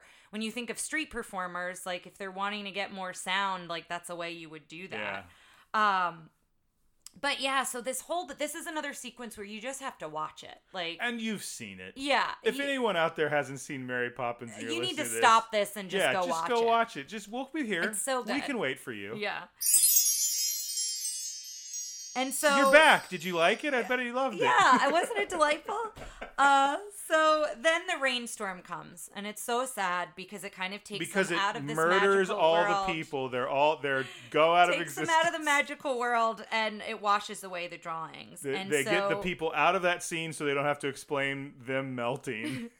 So then you, Bert says he's changing businesses. This is hot chestnut weather because as it cools down, I think we we may or may not have talked about this. It's hard to remember, but uh, this was a, this was Bert was an amalgam character of a bunch of different characters in the book, and I remember them going to Walt Disney and being like, "Well, how do we explain that he does all these things?" And Walt was like, "Why wouldn't he do all these things? Like Yeah. he's trying to make money. We'll just make him. That's what he does. He's just a he jack just of all changes trades." businesses yeah, Yeah. when the weather changes and whatnot and so then it cuts to michael not wanting to take his medicine and this is another very famous scene where as she pours out the medicine they're all different colors and we find out that they're all different flavors How did they do that?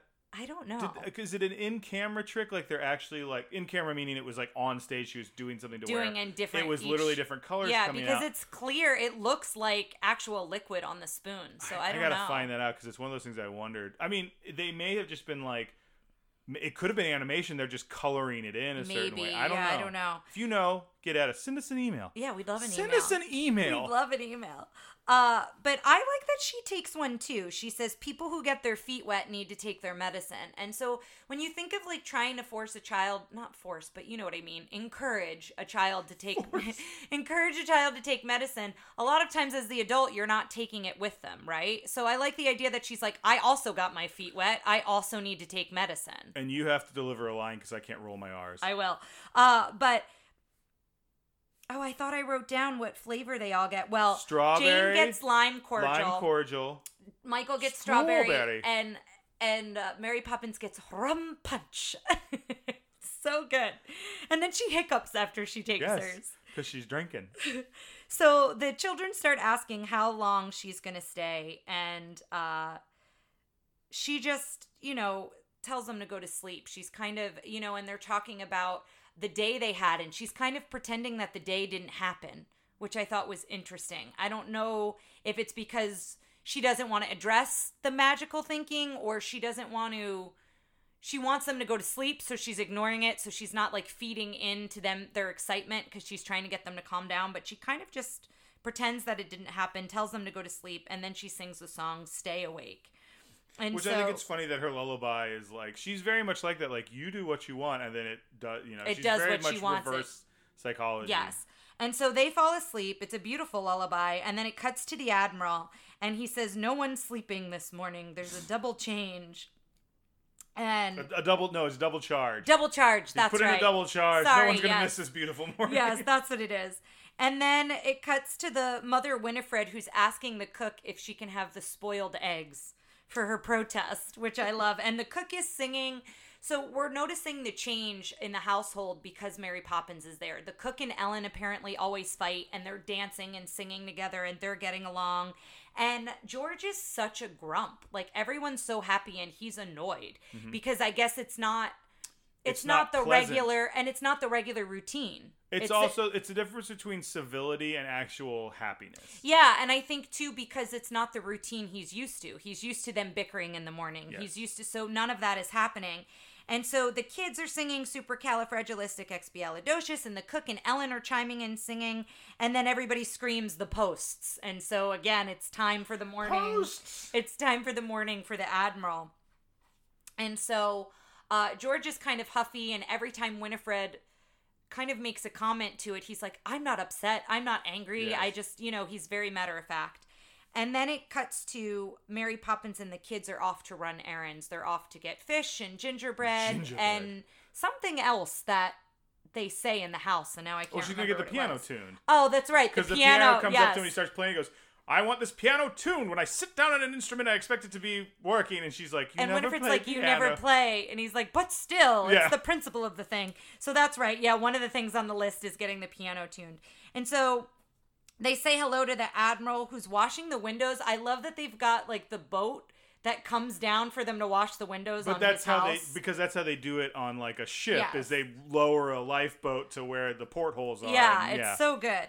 And so then Andrew, the dog, comes up and starts bar- barking to Mary Poppins, and she just has a conversation with Andrew, the dog. At one point, Slow down. I can't understand. and then he sneezes and she says bless you Yeah. and then they keep going and the children are so confused and i love at the end my jane says well what else did he say? And michael goes i don't think he said anything at all. Like michael's a little sassy there and i love it. And so that's where we paused the film. Mm-hmm. so we paused there and then we picked up again today for the recording. And so they head to At uncle my favorite scene. it's so good. They I head to uncle albert's who is Ed Wynn who, was the mad hatter. I'm gonna go ahead and I'm I'm I, this is a sudden decision I haven't talked about with, with Tara, but I'm hoping she agree with me. This has got Ed Wynn, uh, T.R. Princess Diaries Hall of Famer. Oh my gosh, yes. I mean, even even without even just his Mad Hatter performance, but also this. Yes, I think he's an he's an all timer. There's also a, a, a, a line later in the thing where they go, he says, "Mad as a March hare." And I Yes. like, mm, I loved that Or a. Mad Hatter. yeah. Uh, so Bert answers the door as they head to Uncle Albert's. Bert answers, and he's so worried. He's like, "Well, what about the children? It's contagious." So you're kind of hearing a little bit of laughter, but you don't really know what's wrong with Uncle Albert because the dog has talked to Mary Poppins. Yes. So the kids think they're gonna get spots, and they're not really sure. And she's like, "Oh, it'll be fine." And you walk in, and Albert is up in the ceiling laughing. This could also, I feel like, talking about a ride. Like you could do something that like changes someone's perception or reality nowadays with technology, don't you think? I mean, I feel you're going through a dark ride, and you could even just do like it looks weird because you can't see where they're connected, and it's an animatronic. yeah, and, and the just different scenes of the film. Yeah, Yeah. there's so many things they could do with this movie. But uh, here's the thing that's going to drive you nuts: is you know if they do one, it's going to be The I- new one, which is so love- annoying. But I would love for them to just do both. yeah, but I doubt they would. I think they do one or the other. You don't think? I don't know. I'm not an Imagineer. But uh but yeah, so he's up on the ceiling laughing and he just says he can't stop he can't help it. And the kids start laughing and uh Bert talks about or Mary Poppins, one of them say it took 3 days to get him down the last time. So it's another hint to Mary Poppins is very familiar not only with Uncle Albert but with his condition and how this has happened before. And so then I love to laugh the song, which is so good, comes in. And I love all the bits in here when Mary's like, some people laugh through their nose, sounding something like this. It's like, and then through their teeth is like a hiss. I love how put upon she is. So everyone else is laughing, and she's just like She's never laughing. she's she's not having it. yeah, and then Bert is like, some laugh too fast, some only blast. Like he's got a whole bit, and then Twitter like birds. Please tell me you wrote down all the jokes.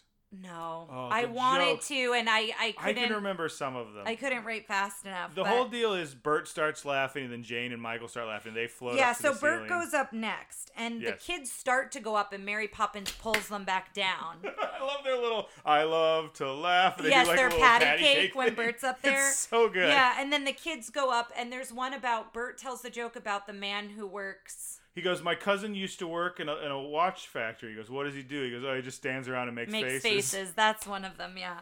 This is the scene. Um, um, the, the the actor who played Michael had a hard time doing the. the I think you did talk Yeah. about this at the top. Yeah. And, and and it was he had to give him a dime every time. So Mhm. this is the scene where he made the most money. yeah. And so Mary says, you know, I will not have my tea time be interrupted. And Albert points down to the Oh, table. I've made a tea. Yeah, he's like, it's here, it's set up. And so then the table goes up with Mary Poppins. So the chairs go up, the table goes up, and Mary Poppins just wills herself up. She doesn't Yes. laugh to go up. I know, and I love that. Yeah. She's like, I can just fly, so whatever. Yeah. So they talk about how to get down, and there's more jokes in here. So I do Well- apologize I didn't write them all down. You know, one of them, I, I once knew a man with a wooden leg named Smith. yes. And then what's the name of his other leg? Uh, and that comes So back. good. That one comes back. That's which the is most a, a fun vaudevillian callback. of all the. Because Yeah. you need two people to do it, so it feels like a comedy duo Mhm. joke. And so they talk about how you get down, and how you get down is thinking about something sad. And so they start telling that story. He says, I knew a friend who's, you know, someone came to the door and she lost her cat. He said, I'm sorry, I think I've run over your cat. And I really, if I, if, if you'd allow it, I'd like to replace it. She says, that's fine with me, but how are you at catching mice? Yes, and then they all start laughing again. So they get sad and they're sinking a little bit, and then they start to laugh again. I'd like everyone who listens to this podcast to think that we do it floating at the ceiling every day, because that's uh, every time we do it, because that's what it feels like. It does, It's a yeah. delightful time. And so then Mary Poppins ruins it and says it's time to go. And then everyone's like, oh, that is very sad. And so everybody's going down. And, you know, Ed Wynn, uh, Uncle Albert is like, you know, oh, everyone comes to visit, but then they have to leave. And he's so sad. But the table and chairs don't come down with them. So the table and chairs stay up in the ceiling while they're on the ground. Table and chairs are not there when Bert and Uncle Albert are on the ground. Uh, Which gu- is funny. You know, he's gonna have to lasso them or something. I guess. guess. Uh, so Bert says he'll stay with him, and so then they're crying, and then they tell another joke. There. Um, maybe I did do all the you jokes. did remember them all, because yeah. he, he says uh, his his uncle or his grandfather was having a real hard time sleeping, and he just was chewing on the pillow and just chewed it to bits. yeah. And then he, when he woke up the next morning, Bert said, "Well, how are you feeling?" He goes, "You know, not great. A little down in the mouth." Yeah, And, and he goes, nothing like a good joke. And, and goes, then and that was nothing like a good joke. and then they both sob and like his face bert's face there is so good Dick Van Dyke apparently loved Ed Wynn, and that you'll see that in the documentary. He does an imitation of him that's real spot on, but also just is like he was such a delightful man to well be we with. we talked about while we were watching it that they both had a background in vaudeville a little bit Well, I don't know that Well- Dick Van well, Dyke did he because- liked the mime I think Dick Van Dyke was born out of time and that he Yeah. wanted to because he was the one who said, you know, movies are moving towards. He's kind of an old fashioned guy at the time, and I think Ed Wynn was from the era. Mm-hmm. it was Dick from Van the era Dick Van Dyke kind of wanted wanted, to- to, be a part yeah. of. Yeah. And I just for a second got to be, and he just fit right in. They looked like they'd been doing an act together for a while. They're so good. And so then it cuts to Banks, and he's kind of huffing home. He's like walking really fast, and he's kind of mumbling to himself, and he's late because the Admiral says, You're late, Banks, and you're not really. You don't know why he's late, but you realize because of the punctuality with the Mm-hmm. Admiral that he's late, and he doesn't address the Admiral. And the children are waiting for him, and they tell him the wooden leg joke, and he can't be bothered, and he's like, Who's Smith? He goes, like, he goes, I know a man with a wooden leg named Smith. Smith, Smith. We don't know any Smith. we don't know a Smith. uh, and so then he asks Mary Poppins to come down, and he wants her there. And Winifred is is trying to leave, and he's like, "No, I want you here too. Like this is very important. I need to address the household." and he sings his "The Life I Lead" song yeah, again, and she was she was heading to a rally, and he goes, "My wish for you is to be present." And so he requests the children leave the ser- lead and learn the seriousness of life, tradition, discipline, and rules. And that's when he goes into the song. And so in the song, Mary Poppins agrees. And he talks about, you know, going on outings and popping through pictures and how they shouldn't be doing all of this nonsense. And Mary, again, she turns it around and she's like, the about they should learn about the life you lead. Mm-hmm. And so she starts singing about the life he leads. They should walk in your footsteps. And so tomorrow, Jane and Michael will be at your side at she the does. bank. She does a good job of making her ideas sound like his ideas. Yes, and that was from the moment that he hired he quote unquote hires Mm-hmm. her. She basically hires herself. And so she leaves and he's like, "Was that my idea, Winifred? Is is is that what It I certainly sounded like it. yeah, yeah. And so she goes up to the nursery and she tells them that they need to get sleep because they're going on an outing with their father. And they're so shocked by this going on an outing and, oh, we're going to go to the city and he'll point out all the sights. We're so excited. And so then that's when Mary grabs the snow globe and she says, sometimes people can't see past the end of their noses. And they say, oh, well, father walks past the cathedral every day. He sees that every day. And she's like, no, but what's at the cathedral, not necessarily the cathedral itself. And she sings the song Feed the Birds. And I love that the snow globe, instead of snow, it's floating birds, Mm. which I think is cool. I would love that snow globe. I don't know if it exists in the world, but I'd love to own Okay, it. I'll, I'll take note. Yeah. Um, do okay. Why is "Feed the Birds" a thing with us? Were we just singing it around uh, Italy like I don't just, know. just like It just- lunatics? I just Like, remember at one point, I think we were in a, a, a, like. I think it was before, it wasn't kinda- before Italy. I think it was in Italy. We were. I just, don't know. We just started to feed the birds. I think we were just singing it very like. Yeah, and then we one night we could I had it in my head and I started singing it right before we went to night. bed and then we just then we like just- couldn't get to sleep. And then we were floating on the ceiling. Yes, basically we were laughing so much. The other thing I want to talk about this song real quick, if it's okay. Yeah, go ahead. I was hoping you'd Um, bring this up. So this was apparently Walt Disney's favorite song. And when they were working on this, he would call the Sherman brothers at the end of the day on Friday, like at like five thirty or something, and call go, "Hey, can you come into the, my, my office?" And they come in and go, "Want? Can you play it real quick?" And they'd play it, and he apparently he would just stare out the window and kind of get lost, and then they'd stop playing, and he'd say, "Be a few moments," and then he then Disney would turn, look at him, and goes, "Thanks, thanks, boys. Uh, have a good weekend." And it It's was- such a beautiful song. I really love it. It's one of my favorites. one of them played it at his at his funeral or a memorial for him or something, and said while he was playing it in Disneyland, a bird like flew Ugh. across. They talk about it, but it was just this song. It, it, it, it's an obsession with historians. There's a historian. I God, I forgot his name, but he keeps showing it up in all these documentaries, and he's a Disney historian. And he was talking about how like just the thought of like of all the he's a happy th- a happy guy, but like there's a depth to Walt Disney that we're missing because that's his favorite songs, and he likes the melancholy, and he likes just Mm-hmm. and kind of that somberness. um, yeah, it's a very s- sweet song. It's a very somber song. I I just Uh, I love I, it's it's one of my favorite songs. Like I said, I can't pick a favorite song, but Mm-hmm. I just I love the melody of it. I love the story of it, and I love how Mary Poppins again is kind of teaching them you know, take in your surroundings. Mhm. And that's something that the father is so focused on walking to work and what he's got to do for the day and you know, he's not he's not taking in his surroundings at home. Mhm. He's not taking in his surroundings at work. He's there to do a job and he does his job and he comes home and then, you know, at precisely 602 he wants his slippers, that's in the song in the beginning and his pipe Yes. and his his meal and all of that stuff. This may not be a conversation you want to have, but here we go. When boy. rewatching this, having just edited the Sword in the Stone episode, I think this does a much better job of a outside force coming in and teaching a lesson and having there be a better resolve at the end. It's also a much longer film, so they were That's able to do that, right? But it but I also think my bigger thing just going back is yeah. it was more of a showing you the potential that Wart always had, whereas this one is let's let's there the characters are There's a figuring out. Yes, there's definitely There's a payoff here, and I think we said in the Sword in the Stone that live action you could do it easily, Yes. uh, a little bit easier, and this is, I think, showing Yes. how you can do that. I think I think that's a good stepping stone to a better movie, and I think maybe this was the better movie in a way. Yeah. So uh, as she's singing the song, Jane and Michael fall asleep. And then the next cut is to them walking to the bank, and they spot the bird woman at the cathedral, and they're so shocked because they're like, "Oh my gosh, she's saying feed the birds. This is what Mary Poppins said. She said she'd be here."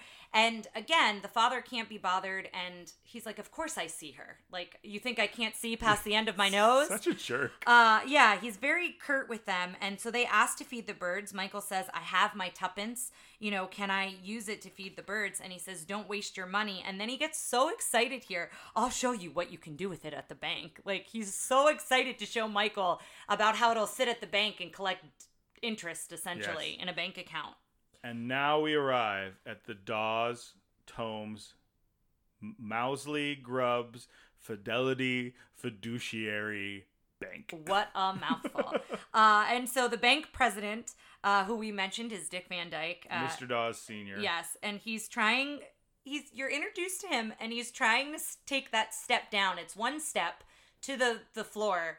He's coming out of a doorway, and he's got a cane, and he's, He's like so the tentative with it. He's like, "Oh, I'm gonna do it. I'm not gonna do it. I'm gonna do Yeah. it." It's such a good bit. Again, it's a whole physical sequence that Dick Van Dyke does a fantastic job When, with. when he's singing about give us your tuppence, and he's like, when so stands Britain, so stands the Bay, and he's like, and he falls, falls, forward, forward. and he falls back. When so falls, yeah, and he it's falls such a backwards. good scene. All of his him. dudes catching him, like they're great. And so he starts singing the song about the tuppence and it kind of is really intense for the kids because you have all of these like adults all much taller than them and intensely talking about uh, you know what you can do with your money and all of these things and, and how great it is and they close in on them until they hit the back of the wall they keep walking towards them and michael and jane keep stepping back until they hit the wall Well, and- it kind of helps you understand George because they talk about your father used to work at this bank, so he probably went through the same thing with a Yeah. different set of old men, and like it's very intimidating. As you know, there's there's definitely a force there that's like saying this is what you do with your money, which Yeah. is just they want the money. It's and it's and Michael's opening his hand slightly like he's trying to make a decision and he's opening his hand but he doesn't open it and offer it. He opens his hand just enough that the bank president snatches the tuppence out of his hand and then that sets Michael off and he starts screaming you took my money i want my money back you won't give it back. And then that causes a run on the bank. Everyone at the bank hears that the bank's not giving someone their Yeah. money and then everyone wants to withdraw their money and then they just close the bank and they're like no more transactions for today and so jane and michael run away which I was like it's BS that they can just do that. Yeah. Just say nope, not we're today. done for today so jane and michael run away and you make a point that usually jane seems to be the one in charge oh yeah, but Michael, I'm gonna get to the thing you're laughing about. But Michael, but Michael is kind of like, come this way, and Michael's really caring for Jane here and being protective of Jane. And it happens later when they run into Bert. But they're in the alleys, and then there's this old lady. Come with me, dearie. I'll Granny will hide you. Yes, Granny will and hide you. And that was. Tara. Yes, that would be my cosplay. Now, now it wouldn't surprise me if another actress from the movie double uh, du- like did that if we found out it was the mother or something, Or like in- someone else, kind of in a similar Dick Van Dyke situation, or Julie Andrews for I don't, I don't think it was. I think she would have said if. but it I feel like it was the mom or the or, or Ellen or something. Yeah. So then we see a dog barking at them, and then they bump into Bert, and Bert has soot on his face, and so they don't recognize him at first. And Michael gets very protective of Jane, and he's like, "Leave my sister alone." And then they realize it's Bert, and so he starts talking about how now he's a chimney sweep, and you know that's kind of what he's doing for the day. And the kids talk about being sad, and you know they don't understand, and mm-hmm. father sent the police after us and all these things and bert i really love it here because he tries to show them from their father's point of view he tries to get them to empathize Yeah. with their father which is i think something as a child you learn to do that over time depending on the influences in your life but it's not something as a child you're not thinking about others at right like it's just yeah. not Well, I think we talked about how on this watch through we both kind of empathized more with Mr. Banks or Yeah. saw his. You know, I think I empathized with him always after his turn, but I think this helped us understand like what he's going through and i Yeah. like the explanation of the children like you have mary poppins and your mother and all these people take care of you he doesn't have yeah anybody who takes care of your dad. he takes care of other people yeah, yeah, he's like, you know, your dad, think of how sad he might be. Like, there's no one to look after him. And so he kind of shows it from from a different perspective. And I think the children start to maybe understand why their father is the way he is a little bit more. And so Bert offers to take them home. So he walks them home, and that's where they do that kind of hitch kick, kind of skip, Scoop step, kick, I think they scoop call it. kick. And so then uh, you hear Chim Chim Cheree. He starts singing it on the way home. And then you're cutting to the house and they're opening the door and Ellen. wait wait wait wait you forgot the tuba solo Oh, yes. where there's this Well, um, the tuba plays throughout Chim Chim Cheree. But he gets real, or or she gets very loud at one Yeah. point, and it was just like I was like, and I was like, "Hey!" what? Yeah, like we really rewound great. it. Uh, but then Ellen is helping the mother get ready for her rally. And so Bert, they ring the doorbell. They open the door. They see Bert, and in all intents and purposes, Bert is a stranger. I guess maybe the mother recognizes him. I think that's and then part may- of it. maybe the mother recognizes him because he does odd jobs all throughout. No, I think she goes, "You." you she seems like she doesn't know him. Yeah, and she's like, "Well, you'll take." She turns to Ellen, and Ellen's like, "I can't watch him. I haven't done the Absolutely not. brasses." I think is what she says. Um, I guess polishing things, and then it's baking day for Cook, and you know how she gets. And so that's when the mother's like, "Oh, well, you take care of them." And Bert seems real nervous to do it. He's like, "Oh, I don't know." And the governor or the mayor, I think he says the mayor needs his chimney done, and he's not going to be happy. And she's like, "That'll be fine. You can look after them." And so Bert then teaches them about the chimney sweep world. They're mm-hmm. putting down all of the covers on the furniture so they can look up into the chimney and clean the chimney. Because that's the other thing the mother says. Oh, our chimney in the drawing room is a mess. yeah, you can do this while you're watching the children, basically. So then Mary Poppins comes in and says to Michael to be careful because he's holding the chimney and Bert's showing him how strong the wind can pull the chimney sweep. And then all of a sudden he gets sucked up the chimney and she says, "Oh bother." She's, Yeah. and then uh, Bert starts talking to her and then Jane gets sucked up the chimney and then she's like, "Oh fine." And so then they all go up and then they explore the rooftops. And uh, this is where we really again we see the the landscape of london and they're all walking on the chimney tops. And michael goes into one of the chimneys and says hello there and all the soot comes out into his face It's just nice, good soot or something like Yeah, that. And I'm like, no, that he needs to see a doctor immediately. yeah. Uh, and so it's this, again it's a whole nother sequence that you really have to watch but as they get to the last rooftop it's kind of a dead end. There's nowhere else to go. And the smoke from the chimney she blows the smoke and it goes into steps. And then they walk up the steps to go higher. And uh, they see the beautiful view and they talk about that. And then to go back down they use the smoke almost like an elevator and it lowers them down uh, and then chim chim cheree is reprised here and then we go into the step in time dance sequence and again I've wrote a couple things down, but not You just need to watch it. because you need to watch it. It is amazing, and this is where I kept saying I cannot believe this is the first time Dick Van Dyke has ever danced. And that's what they talk about in the And it's documentary. wild. They talk about how he does like a long slide and then a roll into A a, backwards jump, roll a backwards roll a to jump. a jump up, and then into the dance. And they're like, he took to it like Yeah. very and- easily. And also, Mary Poppins, Julie Andrews is three, she gave birth three months prior to this. So that's another thing, like just thinking about all of the physicality and the different dance sequences that she's doing too, I Mm-hmm. think is crazy. And uh, then when she spins, I love that whole bit. That's towards the end. She does like one pirouette in the air, and all the chimney sweeps copy her. And that's the whole thing through Step in Time. Bert will say something, the chimney sweeps will copy it, and they'll, they'll you know, they'll cluck like a bird. They'll, they'll you know, do all Mm-hmm. these different things. And so she keeps spinning in the pirouettes, and then finally she spins so many times her head just keeps whipping around.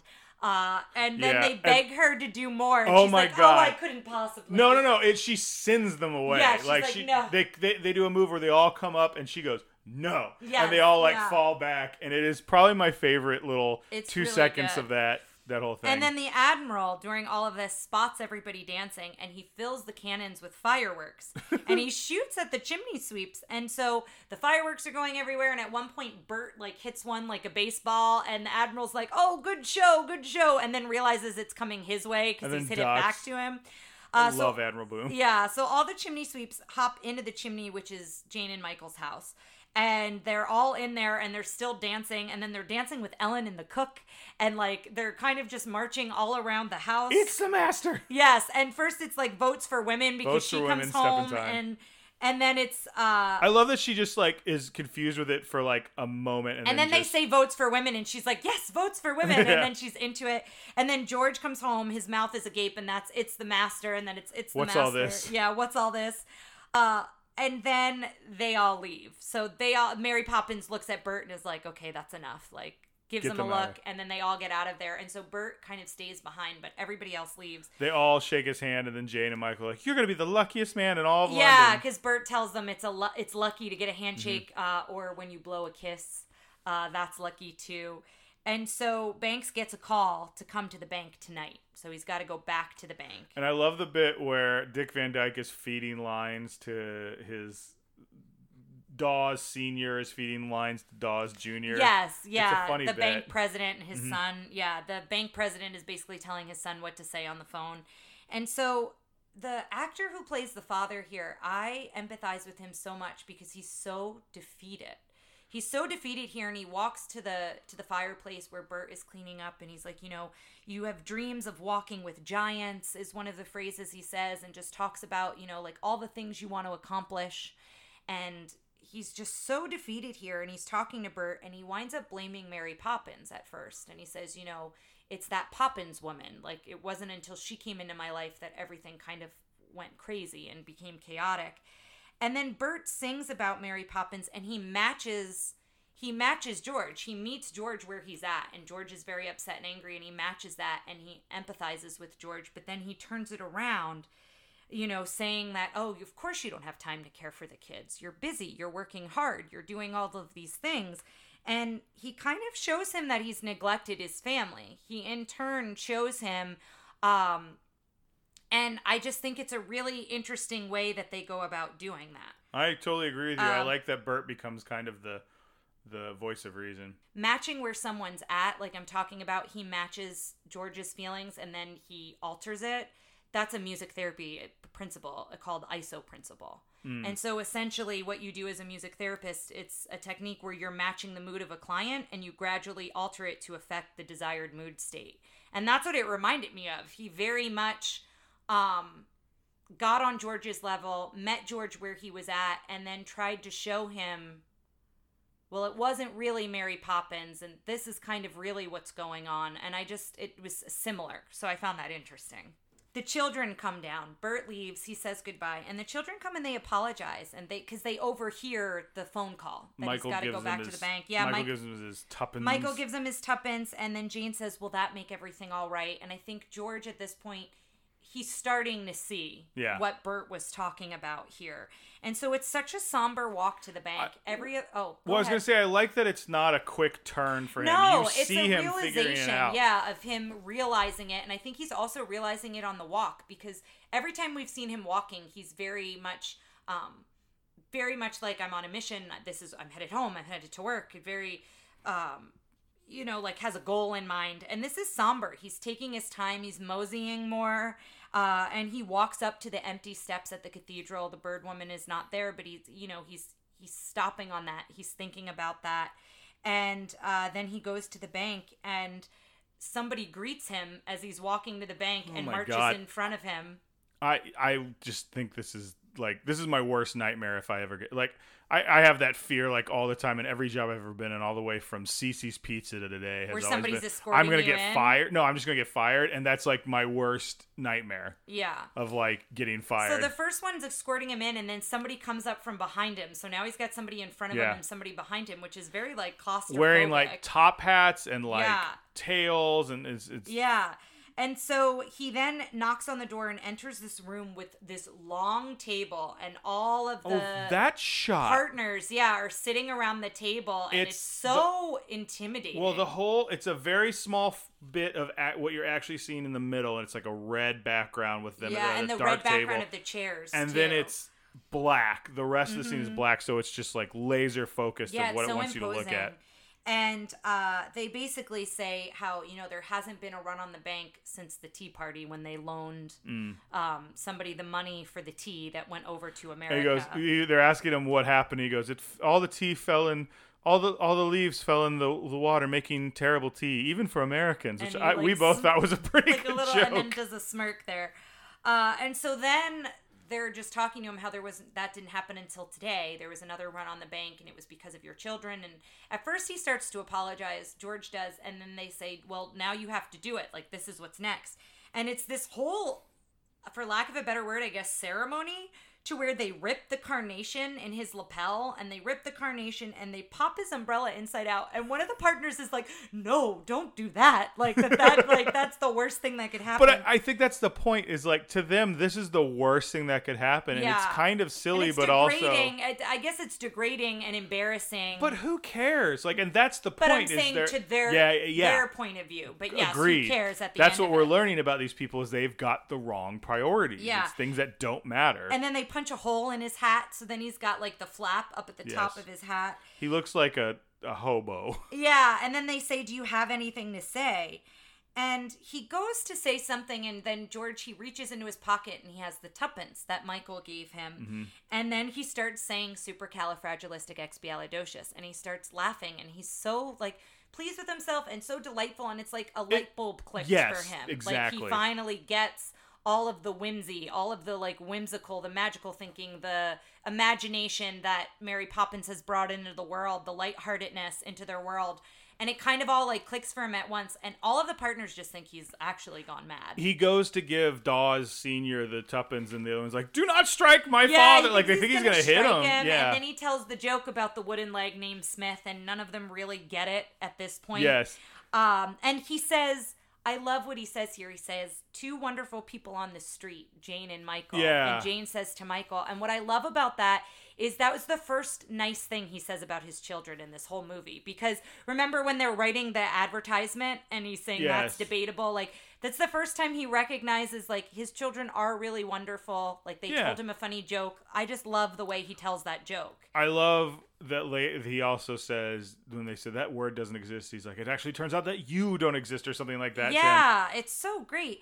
And um, And- he dances out, and that's when they say The "He's as medicine mad go down. Yeah, medicine go down. He sings it up instead of So- down, and he does like the heel click where he jumps and with and- his with his dumb umbrella. yeah. And on the way out, that's when they're like, "He's as mad as my chair." At which point, Dawes Senior starts going. Starts finally getting the joke. wooden leg named Smith, and he starts to get Leg it. named Smith. And then he starts to fly, and the son's like, "Father, no!" and he they're all like laughing and he's him. up like he's floating and then it cuts to the wind changing so now Mm-hmm. it's the next morning the wind is changing and the admiral lets us know that the wind is changing and mary poppins is packing and the kids are so sad the kids are crying and jane's like well she said she'd go when the wind changed and so everybody you know they're very upset and we go downstairs and the constable is on the phone to i forget whoever Probably the station. yeah, Yeah. and we find out that George never came home. We find out he's well. We Yeah. find out where he was, but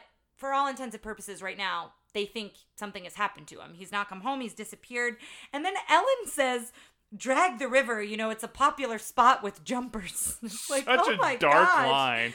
And then George is singing and he comes through this door and you realize he's been in the cellar all Mm-hmm. night. And so Winifred says, Oh, George, I'm so glad you didn't jump in the river. And she says, What have you been doing in the cellar? And you see he's mended the kite Well, for the children. Meanwhile, well, did they show it then? Well, they showed. may have not this shown is it when then, but- Mary Poppins is gathering her things. The wind has changed. She promised she'd leave when the wind changed. Yeah. And she's starting to go, and they're getting very sad. And then she sends them to go see their father because he's calling for them. And I like that this is the last interaction they have. Like they Yeah. forget about Mary Poppins in a Mhm. way. Because they go down and they see he's mended the kite and they're so excited that and he's I'm, mended the kite. I'm wondering if that's part of the mythology is that's why not everybody remembers him because these families like they remember them coming together and they don't maybe necessarily remember Mary Poppins they just remember things were bad and now they're great. yeah. And just, I don't know. Yeah, no, I think that's a great way to look at it. And so then it's let's go fly a kite and he sings about with tuppence for paper and strings. And what I love about that is he even though he gives Michael's tuppence to the bank, he gives it I like the idea that he's like you could use your tuppence to buy paper and string and mm-hmm. now we have this kite. Like I just love that idea. Like that's another way you can spend your tuppence. And so he sings about that and Mary looks out at the window. So she's looking out at the window and watching them and it's the family. It's just the, the parents with the kids holding hands skipping to go to the park to fly the kite. And so you kind of see the family going on and everyone's out there flying kites and at first I was like why is everyone flying kites? But the wind has changed, so Right. it's actually a really And good of course, day to fly a kite. Bert has taken uh, this opportunity to become a kite seller. Yeah, so he's selling kites and he's singing in the song. And so then you see all the, the partners at the bank are there flying kites, which is so funny. And they talk to Banks about the joke, and the father loved the joke, but he died laughing. And George apologizes and he's like, I'm so sorry. And they're like, Well, there's an opening for a new partner. And they give him a fresh carnation to put in his lapel. And so he's like, Oh my gosh, thank you so much. And so, you know, that's kind of where it ends for the family. And it cuts back to Mary Poppins on the steps of the house. And the bird handle, this is the first and only time the bird handle talks on her umbrella.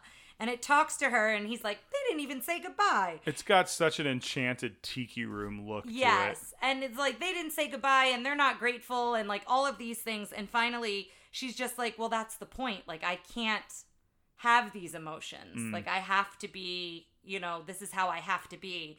And this is how it should be for them. They shouldn't have come back to me. And so she just closes the bird's mouth. She's like, that's enough. And just closes its mouth. Well, it's funny because I was looking at that as she must have been scared because she then thumps it, and I'm like, Yeah. what if she broke that? I would be so nervous to do all Yeah. that stuff. And then she flies away. She floats away and she gives a nod to Bert. Bert sees her go. So Bert like recognizes that she's gone until the next time the wind changes.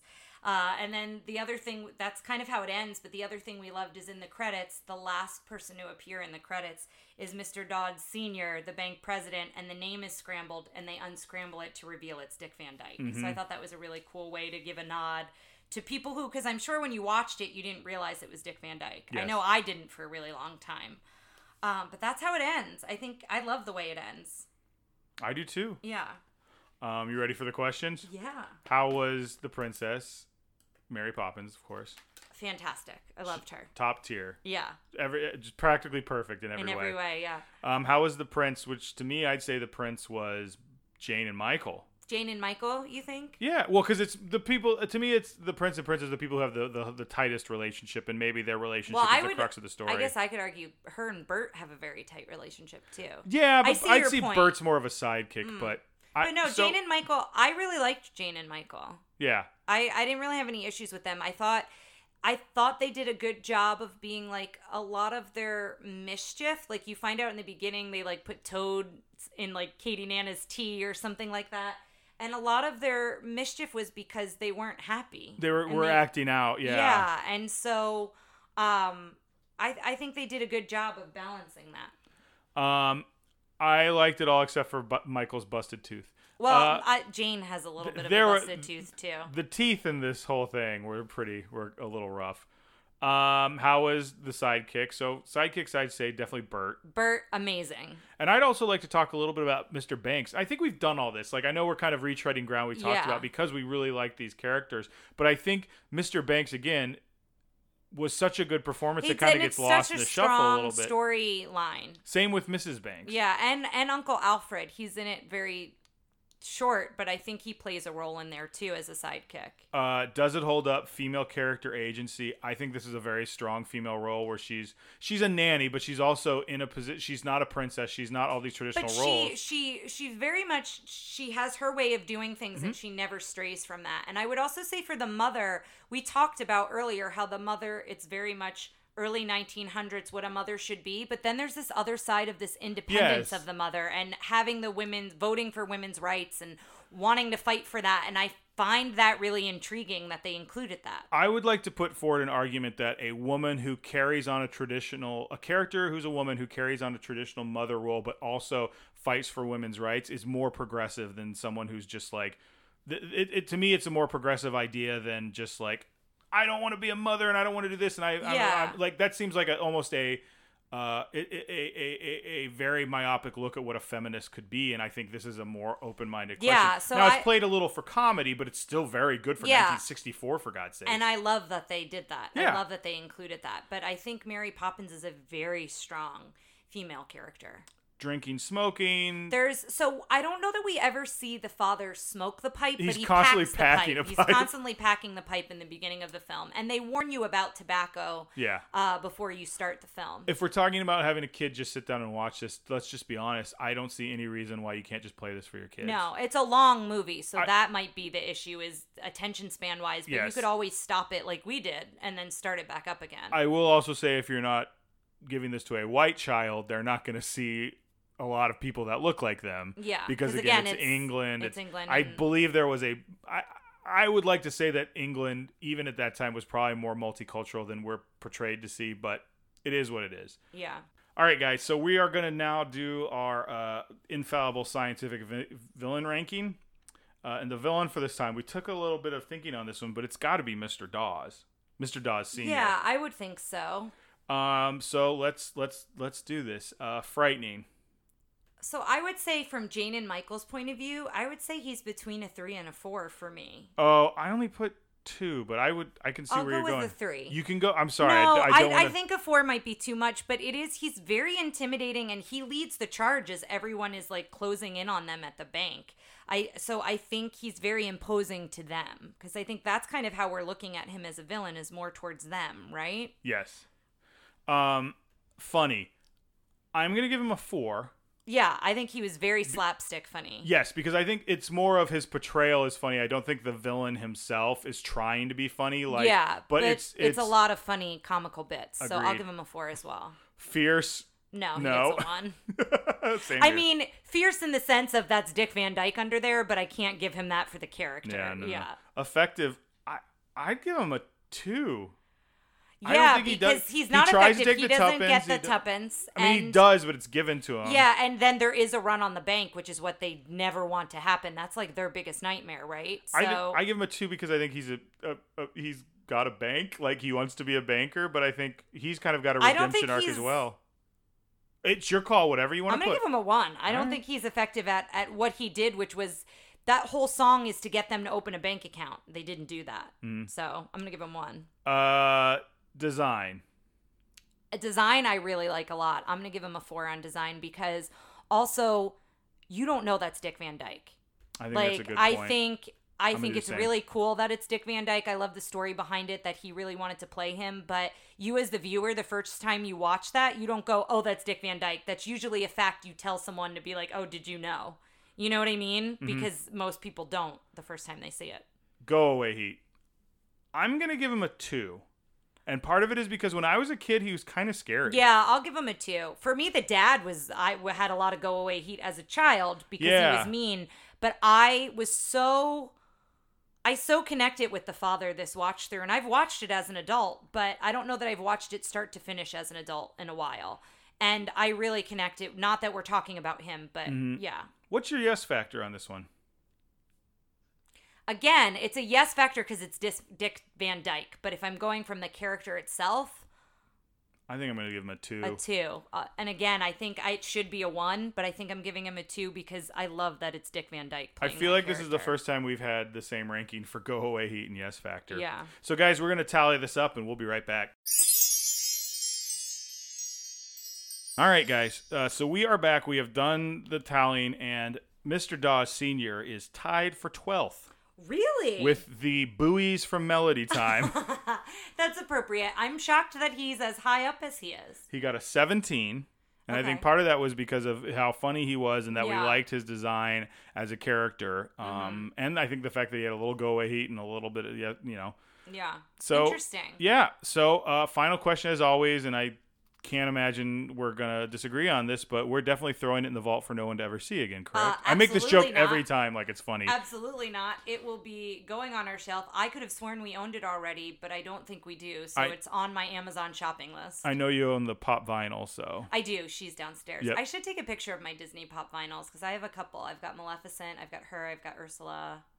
I might have one or two more. Oh, you have Joy. I have Joy. Who That's Joy, Pixar, but Joy always falls down, so I never know where Joy is because Yes. she doesn't. She's not super steady because she's got those tiny feet. I think but- there's something to be said about that. That feels like a like a metaphor.